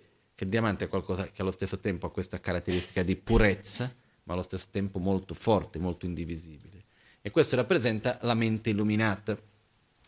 Quindi anche l'unione di beatitudine e vacuità quindi la mente che realizza la natura ultima dei fenomeni in uno stato estremamente profondo e di grande, grande gioia. Quindi l'unione di amore, compassione e saggezza, anche di metodo e, saggezza. Quindi Il Vajra, che è un simbolo, il vero Vajra è, sagge- è il metodo, o l'unione di metodo e saggezza anche, è la mente illuminata anche rappresenta. Perciò questo simbolo rappresenta effettivamente questo tipo di stabilità mentale. Perciò viene visualizzato al cuore un Vajra di color blu che rappresenta questa stabilità. Alla gola abbiamo un fior di lotto. Okay? Il fior di lotto è qualcosa che è molto bello, ha una sua bellezza sua. Il fior di lotto ha la capacità di nascere in mezzo a qualcosa di molto sporco e però venire fuori con una grande bellezza. Okay? Il fior di lotto in questo caso rappresenta che cosa? Rappresenta anche la nostra soddisfazione, rappresenta il fatto di dire ok, io sto bene da solo, non ho bisogno di altro, sto bene con quel che sono, non ho bisogno di andare a cercare da altre parti. Un po' questo è quello che rappresenta. Poi la soddisfazione porta a sua volta alla concentrazione, perché quello che ci toglie la concentrazione è il nostro desiderio e la nostra versione, principalmente il desiderio. Okay? Poi abbiamo il chakra del capo, la ruota del Dharma, che rappresenta la saggezza, perché la ruota del Dharma rappresenta il trasmettere degli insegnamenti e l'insegnamento effettivo qual è? È lo stato di coscienza e non, è, non sono le parole. Quindi è la trasmissione della saggezza prima di qualunque altra cosa. Ok? Quindi questa è un po' la simbologia, il significato di questi vari simboli che andiamo ad usare. Bene. Quindi il simbolo rappresenta più che altro questa energia che comincia a svilupparsi, che comincia a crescere, che però non è ancora arrivato al suo livello completo. Dopo la generazione dei simboli andiamo alla generazione dei cinque Dhyani Buddha. Okay? Quindi abbiamo Gyawa Rikna, le famiglie dei cinque vittoriosi anche vengono chiamati, Ghialva vuol dire vittorioso. Perciò, qua nel librettino in realtà tutto quello che sto spiegando è abbastanza ben rappresentato. E abbiamo qui. Cominciamo quindi con l'introduzione a chi sono i cinque Dhyani Buddha. Nel momento dei simboli, quello che non ho detto prima, i mudra sono gli stessi mudra che abbiamo fatto, sono i mudra dei cinque Dhyani Buddha, ok? Adesso nel momento dei Buddha andremo a fare stessi, gli stessi mudra, però i simboli vanno a crescere e trasformarsi nei cinque Dhyani Buddha. Perciò abbiamo al chakra del capo Buddha Vairochana di color bianco con il mudra della saggezza, di girare la ruota del Dharma, alla gola Amitabha di color rosso con il mudra della concentrazione meditativa, al cuore Akshobhya di color blu con il mudra della stabilità, all'ombelico Ratna Sambhava di color giallo con il mudra della suprema generosità, e al chakra segreto Amoghasiddhi di color verde con il mudra della non paura. Ok? Adesso, cosa sono i cinque Dhyani Buddha? Ci sono tanti modi di descrivere questo. Uno dei modi di descrivere, viene detto, i cinque Dhyani Buddha sono i cinque aggregati di un Buddha. Che cosa vuol dire questo? I cinque Dhyani Buddha sono i cinque aggregati nello stato puro cosa sono i cinque? C'è un'altra descrizione dei cinque Dhyani Buddha che dice i cinque Dhyani Buddha sono la um, embodiment, come si può tradurre? L'incorporamento, la rappresentazione fisica delle cinque saggezze. Okay? L'incarnazione in qualche modo delle cinque saggezze. Quindi che cosa sono i cinque aggregati e che cosa sono le cinque saggezze? Per capire i cinque idee di Buddha dobbiamo andare a capire questo. Abbiamo cinque aggregati. I cinque aggregati sono la base per la nostra esistenza. Che noi siamo fatti di che cosa? Di cinque aggregati. Che in poche parole sono corpo e mente. L'aggregato della forma, che è il corpo. Poi abbiamo l'aggregato delle sensazioni, del discernimento, dei fattori composizionali e della coscienza che compongono la mente. Ok? In realtà basterebbe dire due. Se noi dicessimo l'aggregato, l'aggregato dei fattori composizionali e della coscienza, Basta, basterebbe perché all'interno dell'aggregato dei fattori composizionali c'è anche la sensazione il discernimento. Perché sono 5 e non 2? Ok? Quindi abbiamo, uh, abbiamo l'aggregato della forma, delle sensazioni. Perché sono 5 e non 3? Scusate, no? perché sono 5 e non 3 gli aggregati? Perché io altre volte mi sa che ho già parlato di questo, però adesso non entrerò nei dettagli. Perché in realtà, ok, facciamo un passo prima. Aggregato della forma, il corpo. Poi la mente, sono quattro aggregati. L'aggregato della sensazione, aggregato di discernimento. Ok? Poi abbiamo aggregato dei fattori composizionali e aggregato della coscienza. Guardiamo fattori composizionali e coscienza. La coscienza è la mente. Ok? Abbiamo sei tipi di coscienza.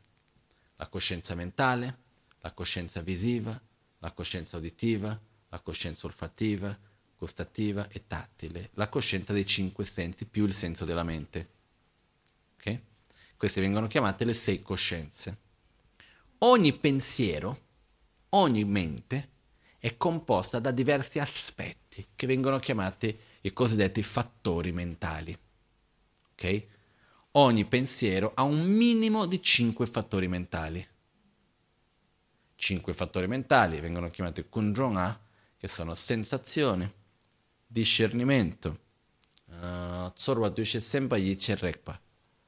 intenzione, direzionamento mentale e contatto. Che adesso non ci mettiamo a spiegare tutte queste cose. Un'altra volta spiegheremo i 51 fattori mentali, possiamo entrare in, nei dettagli di questo. Comunque, qualunque pensiero è composto da questi 5 fattori mentali. I fattori mentali sono aspetti della mente. Quindi ogni volta che abbiamo un pensiero c'è, la, c'è della sensazione, c'è del discernimento, c'è uh, del contatto. Il contatto è l'unione dell'oggetto di percezione il potere sensoriale fisico e la coscienza sensoriale, c'è, del, c'è dell'intenzione e c'è del direzionamento della mente. Okay? Poi ci sono, possono essere tanti altri aspetti, può esserci dell'attaccamento, può esserci della compassione, ci sono tante cose che possono, possono andare insieme a quel pensiero. Questi aspetti della mente vengono chiamati fattori composizionali, okay? che sono i 51 fattori mentali indicativamente potendo, volendo si può anche sono dividere in più, però vengono indicati questi 51 fattori mentali che sono aspetti della nostra mente. La coscienza è la mente in se stessa, i fattori composizionali sono gli aspetti della mente che sono indivisibili uno dall'altro. Eh? Ok? Stanno sempre insieme, però viene fatta questa divisione anche per conoscere meglio noi stessi. Poi abbiamo le sensazioni e il discernimento. Perché la sensazione e il discernimento vengono messe da parte? Se fanno già parte, se sono a sua volta dei fattori composizionali? Perché viene detto che la gran maggioranza dei conflitti che noi viviamo nascono da attaccamento alla, alle sensazioni e al discernimento. La gran maggioranza delle cose che facciamo e dei conflitti che viviamo è perché abbiamo un grande attaccamento alla sensazione di piacere è un attaccamento al, no, a non avere la sensazione di sofferenza. Perché le sensazioni sono tre, piacere, dispiacere e neutre. Quindi, se noi vediamo, gran parte delle cose che facciamo sono per ottenere la sensazione di piacere, eliminare la sensazione di sofferenza. Sono per queste ragioni. E poi, quando una persona riesce a superare l'attaccamento alle sensazioni, Qual è il prossimo attaccamento che c'è forte? Al discernimento, secondo me. È quel secondo me che questo è giusto, quello è sbagliato, il secondo me è così, ma non è, spesso non viene neanche, neanche detto il secondo me, è, questo è così e tu sei sbagliato. Quanti litigi, quanti conflitti che nascono per attaccamento al discernimento, al mio modo di vedere, che secondo me è il giusto e quindi gli altri diversi sono sbagliati. Ok? Chiaro questo, no? E questo quindi è il discernimento. Il discernimento che cos'è? È l'aspetto della nostra mente che definisce questo e questo, questa è una campana, questo è un dorge, questo è un bicchiere, qui dentro c'è dell'acqua, che dà dei nomi alle cose, che dice questo è questo, quello è quell'altro, che va a discernere tra i vari fenomeni. Costantemente, noi siamo incapaci di avere una percezione senza un discernimento. Okay? Il discernimento può anche essere non so cosa sia, è un discernimento anche quello. Perciò, gran parte dei nostri conflitti nascono dal discernimento, dall'attaccamento al discernimento e a delle sensazioni. Okay? Per questa ragione anche, questa è una delle spiegazioni che viene data, per la quale Buddha ha dato un'enfasi particolare alle sensazioni e al discernimento. Perciò abbiamo la parte della mente che sono coscienze, che abbiamo le sei coscienze, coscienze dei nostri sei sensi. Poi abbiamo uh, fattori composizionali che sono gli aspetti della mente, che sono prevalentemente 51. Poi abbiamo di questi 51 viene data enfasi al discernimento e alle sensazioni. Perciò i fattori composizionali è un po' la nostra, chiamare, chiamare un po' come il nostro carattere, la nostra personalità in qualche modo, okay? che sono gli aspetti della nostra mente. Poi abbiamo l'aggregato della forma che è il corpo, livello grossolano, sottile, molto sottile, aggregato della forma, il corpo. Di che cosa siamo fatti noi stessi? Corpo e mente.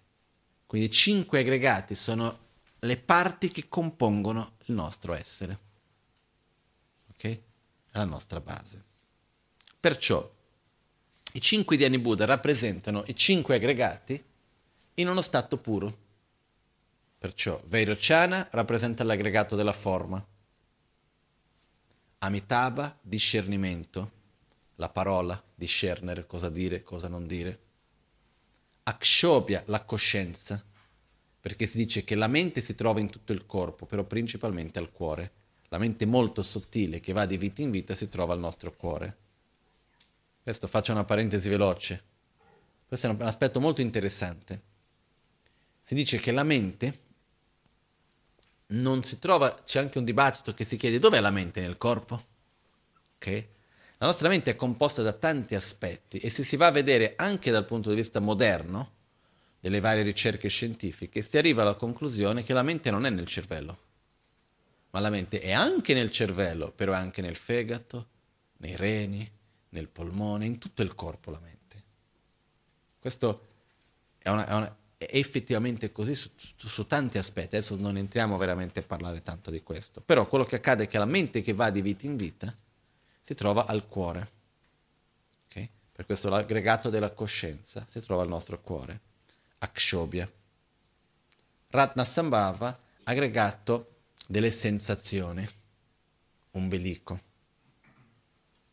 Chakra segreto, aggregato dei fattori composizionali, Amoghasiddhi. Ok?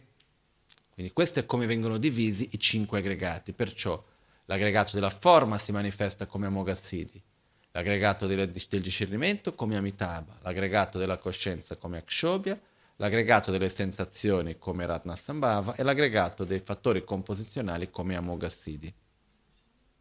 Vairocana la forma. Vairocana rappresenta l'aggregato della forma. Ok?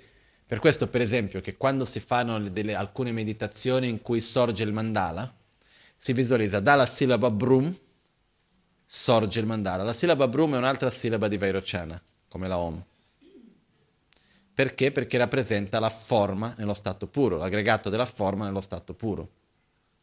Quindi, perché si dice la, la postura della meditazione? Vengono chiamate le 7-8 posture di Vairocana. Perché? Perché Vairocana è l'aggregato della forma nello stato puro, corpo, forma.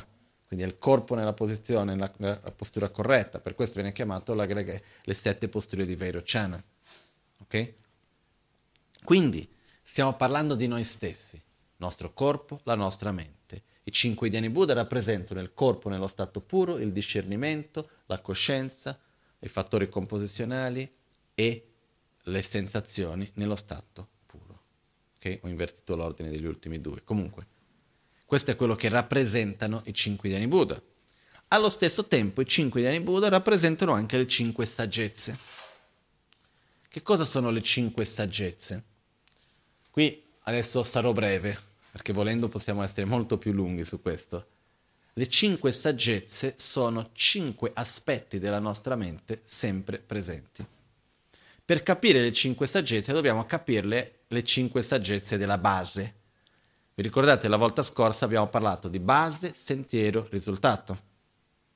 Nello stesso modo, le cinque saggezze, esistono le cinque saggezze della base, le cinque saggezze del sentiero e le cinque saggezze del risultato. Quindi la base che cos'è? È quello che abbiamo ora. Il sentiero è come verrà trasformato, il risultato è quello che può diventare. In questo caso, le cinque saggezze viene chiamata una cosa che in tibetano si dice Jemingyula Takpa, che vuol dire dare il nome del risultato alla causa. È come se io prendo un seme di un albero di mele e lo chiamo di albero di mele. È ancora già un albero? No. È come se prendo uno studente di medicina e lo chiamo di dottore. È già un medico? No. Però, visto che diventerai un medico, ti chiamo di dottore, ti chiamo di medico già prima. Questo viene chiamato Jemingyula Takpa, dare il nome del risultato alla causa. Ok? Esiste anche il contrario. Gyumindrela Takpa, dare il nome della causa al risultato esistono queste varie cose. Però in questo caso si chiama di saggezza qualcosa che non è ancora saggezza. Perciò abbiamo la saggezza della base. Quali sono la saggezza della base? Le, le cinque saggezze della base sono, prima di tutto vediamo i nomi delle cinque saggezze. Vairochana, la saggezza chiara come uno specchio. Amitabha, la saggezza del discernimento. La saggezza che realizza ogni cosa, sarebbe più precisa. Um, Akshobhya, la saggezza del Dharmadato, poi vedremo un attimino, fra poco vediamo che cos'è. Radnasambhava, la saggezza dell'equanimità. E Amoghasiddhi, la saggezza che tutto compie. Ok? Partiamo da Amoghasiddhi. La saggezza che tutto compie della base è la nostra capacità, sin da questo momento, di scegliere quello che vogliamo fare è l'aspetto della nostra mente che dice voglio fare questo, voglio quello, che ci spinge verso l'azione, anche se sia la scelta di non far nulla. In ogni momento noi abbiamo un'azione, una, una volontà. Faccio questo, non faccio quello, mi alzo, mi sto fermo, dico, parlo, non, non parlo. Abbiamo questo movimento. La saggezza della base è un pochettino limitata perché la nostra saggezza che tutto compie, compie poco, nel senso che ha dei dubbi, ha la paura. Spesso noi faccio qualcosa, ma veramente faccio questo, non faccio questo, dovrò fare quell'altro, ma sarà la cosa giusta, non sarà la cosa giusta, vado avanti, vado indietro, cosa faccio? Questo perché? Perché abbiamo la saggezza che tutto compie che non è ancora così. Perché? Perché abbiamo dubbi, paura. Ok? Anche per questo che vediamo il collegamento di Amogassidi con la paura. Perché Amogassidi rappresenta anche la saggezza che tutto compie. La saggezza che tutto compie non sviluppata si trasforma in paura, si manifesta come paura. Ok? Dubbio, paura. Però la saggezza che tutto compie noi l'abbiamo già, quella della base, che è la nostra capacità costante che abbiamo di dire voglio questo, non voglio quello, cosa voglio fare.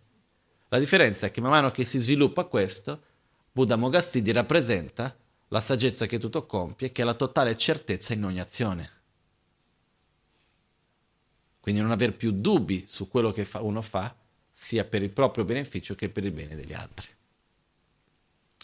Seconda saggezza, quella di Ratnasambhava, la saggezza dell'equanimità. La saggezza dell'equanimità, l'equanimità ha ovviamente un collegamento anche con la generosità, però la saggezza dell'equanimità riguarda la nostra capacità quella della base di adesso riguarda la nostra capacità di percepire e comprendere le uh, similitudini che ci sono tra le cose. Okay? Io prendo questi due oggetti, sono diversi fra di loro? Sì, però tutti e due sono di vetro. Io guardo diverse persone, sono diverse fra di loro, però sono tutti di esseri umani. Guardo le due mani, sono diverse? Sì, però sono tutte e due mani. Le dita sono diverse, però sono tutte e due dita. La nostra capacità di capire e percepire le, le similitudini viene chiamata saggezza dell'equanimità. Oggi la nostra saggezza dell'equanimità è limitata. Quando vediamo diverse persone, riusciamo a vedere, sì, è vero, sono persone, e riusciamo a percepire che tutti soffrono e desiderano essere felici? No Quando vediamo vari oggetti riusciamo a percepire che sono tutti impermanenti? O che sono vuoti di esistenza intrinseca e così via? No. Quindi più si va avanti, più si sviluppa questo e questo viene rappresentato anche da Buddha Ratnasambhava. Saggezza dell'equanimità.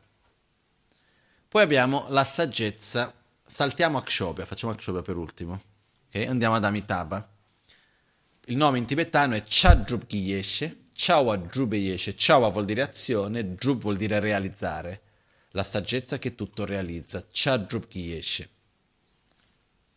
Gnamni Giyeshe, Gnam vuol dire equanimità, Gni vuol dire, è una enfasi che viene data unicamente, Gnamni Giyeshe, la saggezza dell'equanimità, Sossor Tokpe Yeshe, Sosso vuol dire ognuno, Tok vuol dire realizzare, la saggezza che realizza ognuno, che percepisce, che comprende ognuno. Sossor Tokpe Yeshe. Yeshe vuol dire saggezza. In realtà vuol dire più che saggezza, questo è interessante, Yeshe vuol dire stato di coscienza. Quindi un aspetto della nostra mente, uno sta- ok? Sossor Tokpe Yeshe è lo stesso più o meno che discernimento è la mente che riesce a percepire le differenze fra le cose. Ah, sono tutti due di vetro. Ah, però sono misure diverse. Sono tutti due esseri umani, per uno è un uomo, l'altro è una donna. Quindi è capire la, le, le particolarità di ognuno. Questa viene chiamata la saggezza del discernimento o la saggezza che percepisce, che realizza ogni cosa. Ok? Oggi riusciamo a percepire fino a un certo punto, quando si sviluppa, cosa rappresenta Buddha Amitabha, questo è il suo massimo potenziale. Quindi com'è che un Buddha percepisce le cose? Allo stesso modo che percepisce le similitudini fino al livello più profondo che c'è tra ogni cosa, riesce anche a individualizzare e mai dimenticare ogni cosa come una realtà in se stessa, con le sue particolarità. Ok? E, e unire le due cose. Poi abbiamo la saggezza chiara come uno specchio di Buddha Vairochana. La saggezza chiara come uno specchio di Buddha Vairochana, c'è anche una cosa, ritorno un attimo ad Amitabha, la saggezza del discernimento è collegata direttamente con la soddisfazione, perché è il discernimento di sapere quello che veramente abbiamo bisogno, quello che ci fa bene quello che non ci fa bene. Okay? Noi, la nostra insoddisfazione nasce dalla nostra incapacità di discernere correttamente quello che ci fa bene e quello che non ci fa bene. Di non riuscire a creare, a fare separazione tra il voglio e il bisogno. Okay? Quindi qua c'è anche un collegamento forte tra il discernimento e la soddisfazione. Poi a Vero Chana viene chiamata la saggezza chiara come uno specchio.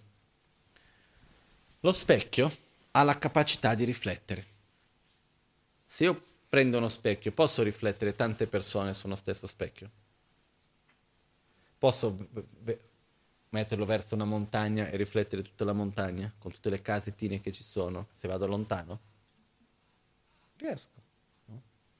Perciò lo specchio può riflettere in se stesso tante immagini allo stesso tempo, tanti oggetti. Nello stesso modo, la saggezza chiara come uno specchio della base è la nostra capacità di percepire più di un fenomeno allo stesso tempo. Quindi, per esempio, io vi sto guardando. Voi siete tutti una cosa unica o no? No. Ok? Se foste tutti una cosa unica, uno pensa una cosa, anche l'altro dovrebbe pensare, uno sta bene, anche l'altro dovrebbe star bene e così via. Perciò io cosa succede? Vedo diverse cose allo stesso tempo e riesco a percepirle. Però è limitata la nostra capacità di percezione. In realtà, questo scientificamente, una volta ho sentito questa cosa che dice che il nostro cervello riceve ogni secondo circa 2 miliardi di informazioni, dei quali noi siamo consapevoli solamente di 2000. Okay? Ma effettivamente in questo momento il nostro cuore batte o no? Speriamo di sì. No? Sì. Se no non saremo qua così rilassati. Esiste la sensazione del tatto del cuore che batte o no? Se noi ci fermiamo e ci concentriamo bene, riusciamo a sentire il cuore battere? Sì. In questo momento siamo consapevoli di quello? No, però il nostro cuore sta battendo o no? Sì, quindi la sensazione del tatto, del cuore, in modo incosciente esiste. Il cuore batte, ma noi non, non percepiamo quella sensazione. Così ci sono tante altre cose che avvengono, cose che appaiono ai nostri cinque sensi, più il senso della mente, costantemente di cui non siamo consapevoli. Sviluppare la saggezza chiara come uno specchio vuol dire avere chiarezza di tutto questo sempre di più e avere chiarezza di tutto quello che ci sta intorno. Si potrebbe dire sviluppare la saggezza chiara come uno specchio al suo massimo potenziale un modo di dire sarebbe come avere consapevolezza di due miliardi di informazioni che riceviamo. Ok? Questo è la saggezza chiara come uno specchio, Buddha Vero Chana, che rappresenta la saggezza vera e propria anche. Perciò, se noi vediamo in questo modo, le cinque saggezze prima di tutto ci aiutano a capire meglio che cosa è un Buddha. Cos'è un Buddha? È un essere che ha totale consapevolezza di tutto ciò, tutti i fenomeni che gli appaiono. Perché è una saggezza chiara come uno specchio, uno specchio pulito, non sporco come il nostro. Che riesce a riflettere poco, alcune cose bene, altre non tanto. Ok? Ha una capacità di discernimento che percepisce la differenza tra ogni cosa e la particolarità di ogni fenomeno. Ha una equanimità che percepisce ogni fenomeno nella sua similitudine quindi non crea differenza fra le cose, ma li unisce, sapendo percepire le, le particolarità di ogni cosa. Ha una capacità di non avere nessun dubbio su ogni cosa, sempre la certezza in ogni azione. E la quinta saggezza è la saggezza del Dharma Dharmadhattu di Buddha Akshobhya, al cuore. Dharma vuol dire fenomeno anche, Dattu vuol dire spazio assoluto. In tibetano è Chogi Yin, Ch, fenomeno, Yin, spazio, ma è più verso una sorta di spazio assoluto. Non è lo spazio del cielo, è uno spazio più, in un senso più ampio, quasi. Ch, Yin, Dharma, Dhatu. Ok? Che cosa è la saggezza del Dharma Dhatu, della, della causa, ossia della base? È la, non è un aspetto della mente, ma è la mente vera e propria. È la nostra propria mente in questo momento piena di veleni mentali. La nostra mente inquinata di rabbia, gelosia, attaccamento, ignoranza, eccetera, eccetera. Cos'è la saggezza del Dharmatato di un Buddha? È la mente libera dai veleni mentali. Io preferisco sempre spiegare la saggezza del Dharmatato per ultimo perché è diversa come caratteristica, mentre gli altri sono aspetti della mente, la saggezza del Dharmatato è la mente stessa, con o senza i veleni mentali. Ok? Quindi questo è il concetto, con questo abbiamo le cinque saggezze. Quindi un Buddha ha una mente libera dai veleni mentali, ha certezza in ogni azione, ha la equanimità nel modo di percepire tutti i fenomeni, ha il discernimento che percepisce le differenze tra ogni cosa e ha la capacità di avere totale consapevolezza e chiarezza di tutti i fenomeni che gli appaiono. Questo è un Buddha. Adesso, abbiamo queste cinque saggezze della base o no? Nella base? Nella base sì. Abbiamo un po' di voglia, faccio questo, non faccio quell'altro, o siamo completamente rimbambiti, completamente che non sappiamo mai cosa fare? Abbiamo un po' di voglio questo, non voglio quello, no? Quindi la saggezza che tutto compie, o meglio, la nostra saggezza che poco compie, in questo momento l'abbiamo. La saggezza che tutto compie, ci abbiamo. L'equanimità. Cerchiamo di immaginare per un secondo se non avessimo equanimità che caos non sarebbe. Okay? Perciò abbiamo la saggezza dell'equanimità. Abbiamo la saggezza del Dharma dato, abbiamo la mente. Abbiamo la saggezza che percepisce ogni cosa, che è la saggezza del, del discernimento. Anche. Anche lì sarebbe un caos non averla. E abbiamo la saggezza chiara come uno specchio. Okay? Quindi, sta parlando di noi.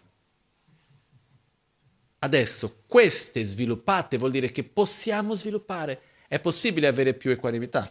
Sì. È possibile avere più, migliorare il discernimento? Anche. È possibile pulire la mente? Anche. È possibile avere più chiarezza nelle nostre azioni e meno dubbio? Sì. È possibile avere più consapevolezza del mondo che ci circonda dei nostri cinque sensi, sei sensi? Sì. Quindi è possibile sviluppare queste cinque saggezze fino a che diventino come i cinque Dhyani Buddha, che rappresentano queste cinque saggezze nello stato puro.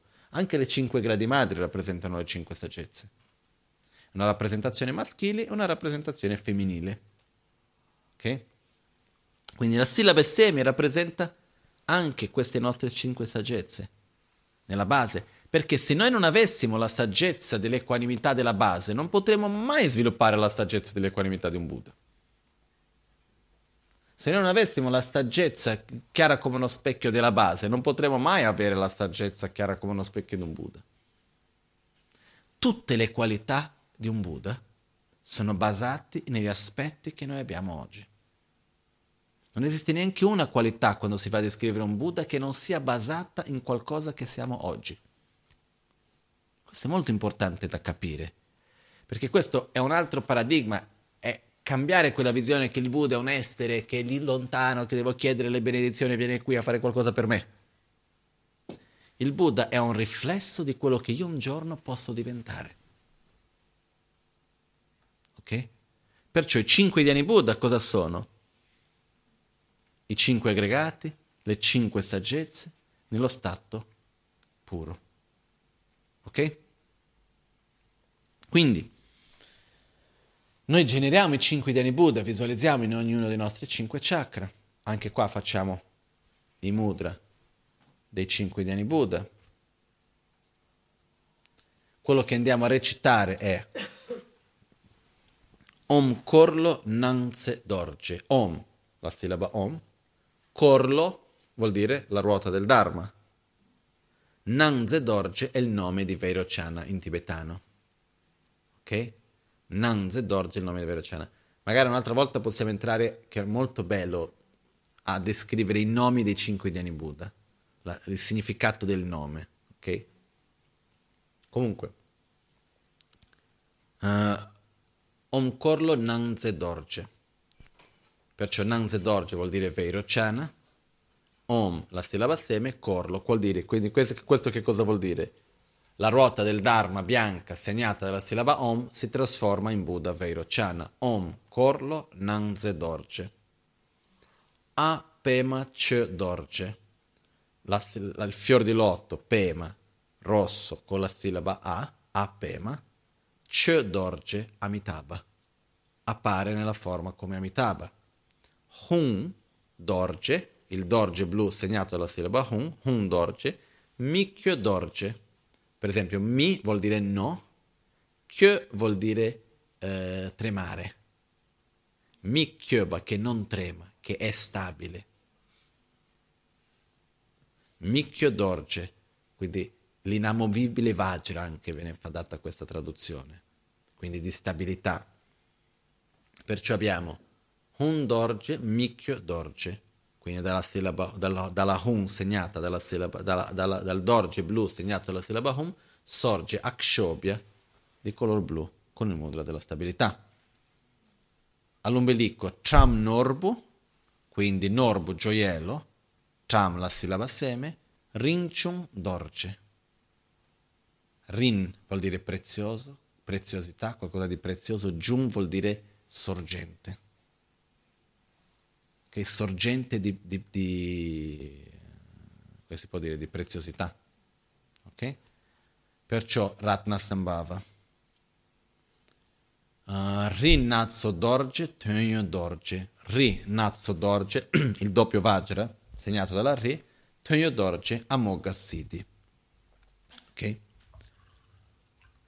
Uh, che realizza ogni cosa è anche il significato di Tönyo Drupa, Tönyo Dorje. Tön vuol dire significato, Yö vuol dire che c'è. Drub vuol dire fare, Tönyo Drub è il nome completo di Amoghasiddhi che vuol dire colui che realizza.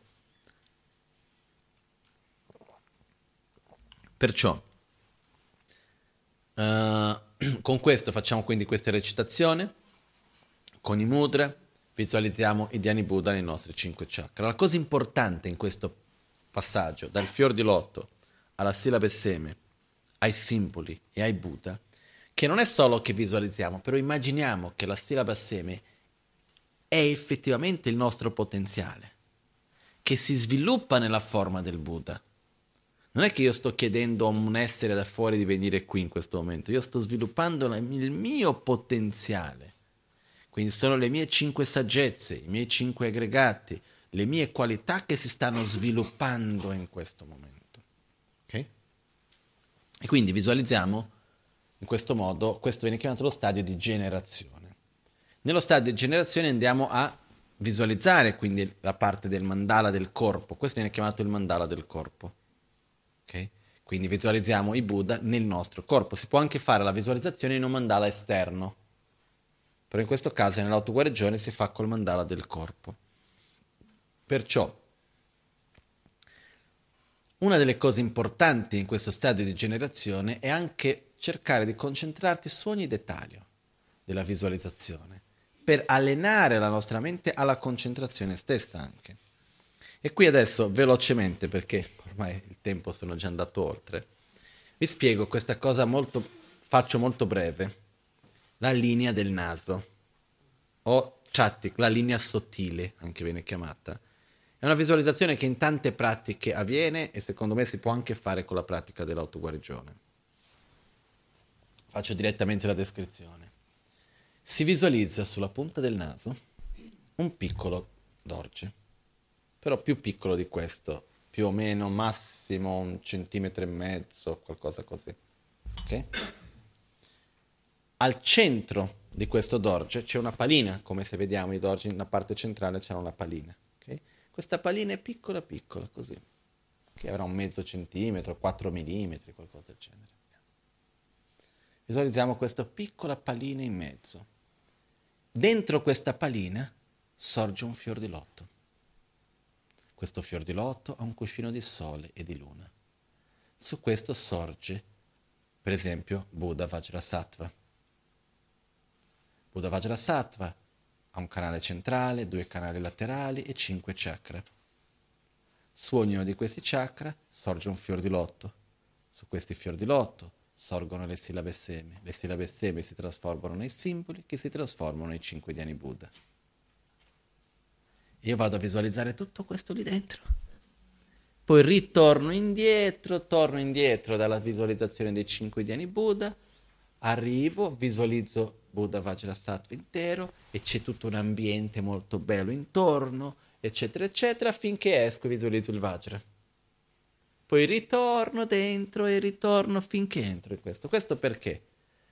Per allenarci alla relatività dello spazio. Anche. Se no faccio, come faccio a visualizzare un Buddha dentro di me? Sono così piccolo, un Buddha è così grande, ma non ci sta. Invece questo serve proprio, e se noi facciamo questa pratica per un po', vedrete che dopo visualizzare nel nostro chakra è molto più facile. Quindi è un esercizio che va fatto in cui uno si siede, poi si può anche fare quando si fa la generazione dell'otto, eccetera, dopo aver fatto la purificazione dei cinque elementi e così via, uno si siede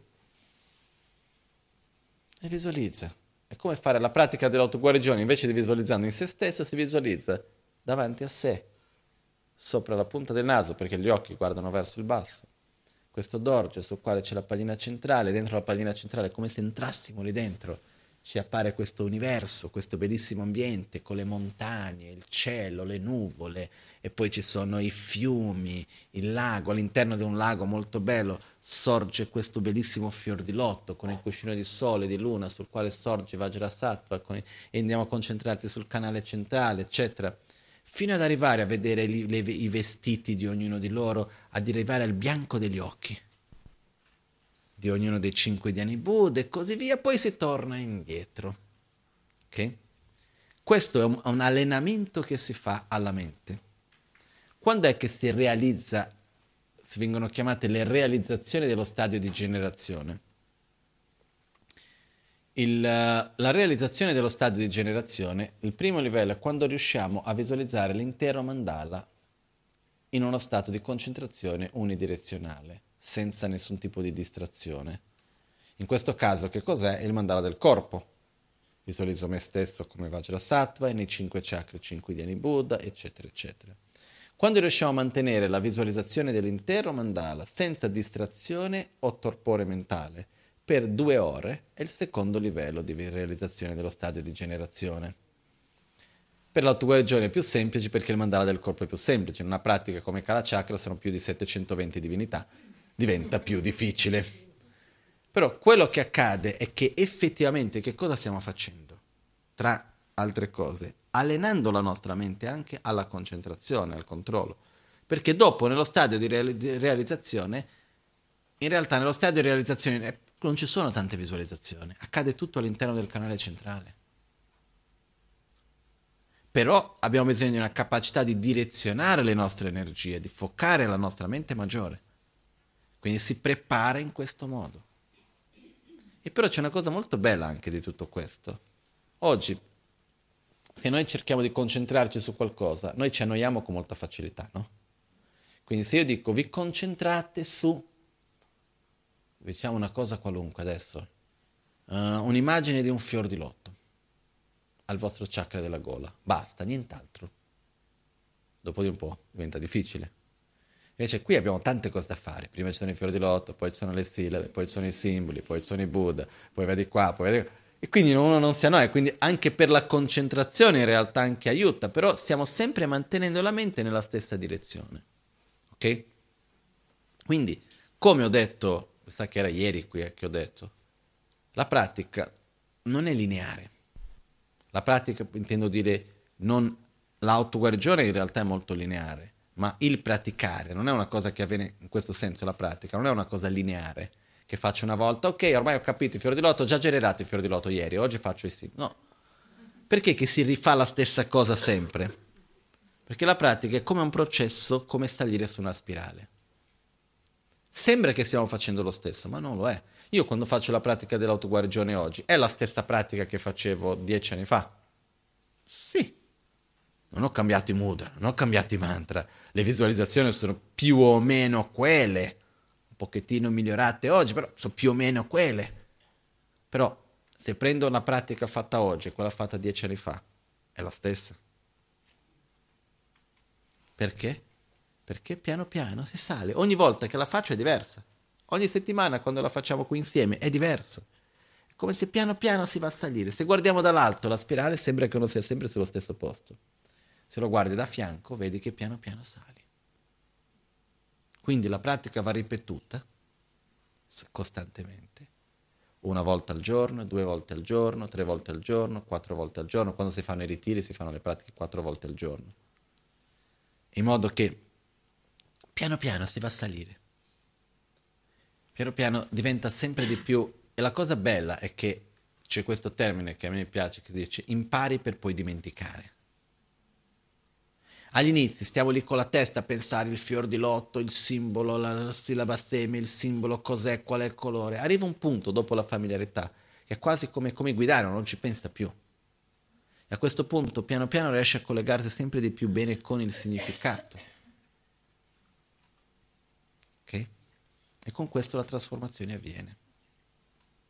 Però quello che è il punto che centrale che volevo ripetere un'altra volta ancora prima di concludere è che il processo di generazione, che cosa stiamo generando dentro di noi? È il nostro proprio potenziale che stiamo sviluppando. Non stiamo andando a ricercare qualcosa da fuori. In nessun momento della pratica tu visualizzi che il Buddha viene da fuori e entra nel tuo chakra, non è quello. È la nostra sillaba seme che si sviluppa nel, canale, nel, nel fior di lotto che sono i nostri canali, che sorge la sillaba seme che in realtà è qualcosa che abbiamo dentro di noi, è l'essenza, è il potenziale delle nostre qualità. Qual è la sillaba seme della saggezza che tutto compie, Vairochana? È la saggezza che tutto compie che abbiamo oggi, che la dobbiamo coltivare, curare per far crescere e svilupparsi nella forma di Buddha Vairochana che è un simbolo, è un archetipo volendo anche. Ok? Io ci tengo molto a questo aspetto perché abbiamo la tendenza di non riconoscere la base, di voler collegarci col risultato senza ricordarci che c'è una base. E quindi non crediamo in noi stessi. Okay? Però qui quello di cui stiamo parlando è di qualcosa che c'è dentro di noi. Una delle ragioni per la quale anche abbiamo tante immagini, per esempio, dei maestri del lignaggio. Abbiamo qua Buddha Shakyamuni, Atisha, l'Amazon K, Trechan Rinpoche. Che cosa vuol dire questo? Vuol dire che Buddha Shakyamuni era un essere umano come noi ed è riuscito a sviluppare le proprie qualità e quindi raggiungere la cosiddetta illuminazione, che vuol dire sviluppare le proprie qualità al massimo potenziale, eliminare completamente le proprie negatività. E ci sono state persone che l'hanno seguito. Per esempio Atisce, e anche lui ci è riuscito. Dopo di lui ci sono stati ancora altri, come l'Amazon K, e anche lui ci è riuscito. E ci sono stati anche altri, come Tricia Rinpoche, e anche lui ci è riuscito. E oggi tocca a noi perché abbiamo questo contatto, abbiamo questo vincolo di questo lignaggio ininterrotto. Ma la ragione per la quale abbiamo i maestri, qua intorno alla colonna, noi abbiamo il decimo Pancellama di questa parte, dalla parte opposta c'è Pencelo Sanchoghi Galsen, colui che ha scritto la Guru Puja, così per dire, quarto Pancellama, di questo lato di qua c'è Paponka Rinpoche, che è il maestro di Trichan Rinpoche, di quel lato di là c'è Demagonsa Rinpoche, che è un lama molto importante e amico di Lama Ganchen che è morto qualche anno fa. Ma che cosa vuol dire tutto questo? Vuol dire noi possiamo farcela. Vuol dire che ci sono stati esseri umani con i cinque aggregati come noi, con un corpo come il nostro, con, le, con la stessa base che abbiamo noi, che sono riusciti a sviluppare la loro qualità. Quindi anche noi ce la possiamo fare. E il metodo, quindi il sentiero che noi riceviamo, è lo stesso che hanno ricevuto loro. Quindi possiamo farcela anche noi. Questo è un messaggio che viene trasmesso da tutte queste immagini. Quando noi vediamo le immagini dei cinque dei in Buddha, che cosa vuol dire? Ce la farai. Guarda che le tue qualità hanno un potenziale enorme. Le tue cinque saggezze, i tuoi cinque aggregati si possono sviluppare. Questo è il messaggio che noi riceviamo. Okay? La difficoltà che avete, scusate se aggiungo, però la difficoltà che noi abbiamo certe volte è perché noi non riusciamo a vedere qualcosa, ad ascoltare qualcosa, a leggere qualcosa, ossia a percepire un significato, libera, liberi dal, dai condizionamenti della nostra propria educazione e cultura dalla quale noi veniamo. Normale, così, così è per tutti ovunque.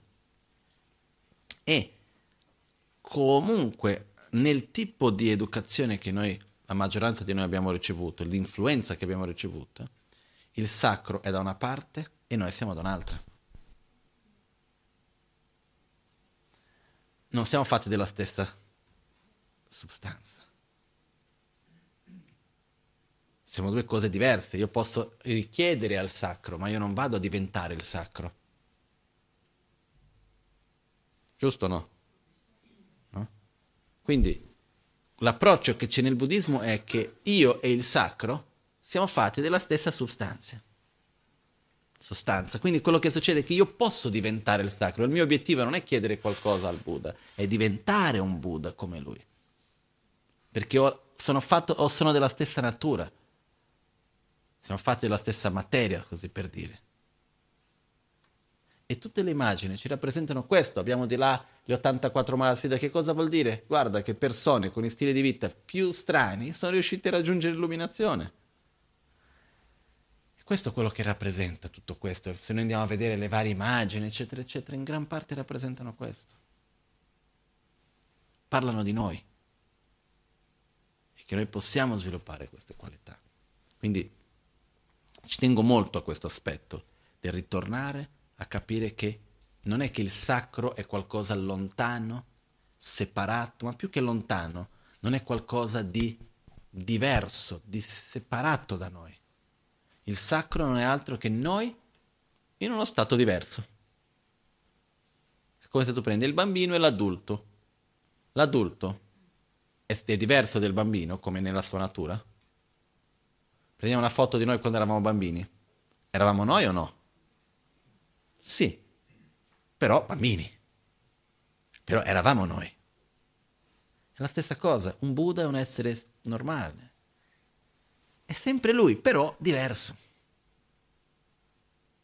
Questo è molto importante per noi da capire. È un concetto fondamentale anche per riuscire a comprendere la pratica dell'autoguarigione. Quindi quando noi sviluppiamo i Buddha dentro di noi, non è che stiamo chiedendo a un essere da fuori di venire qualcosa del genere, ma è, rappresenta le nostre proprie qualità che si sviluppano. Ok? Facciamo le dediche. Chetsun la me kutse rapten chi nam kar tin le cho pa dang. Lo san tempe dreme sasum gi.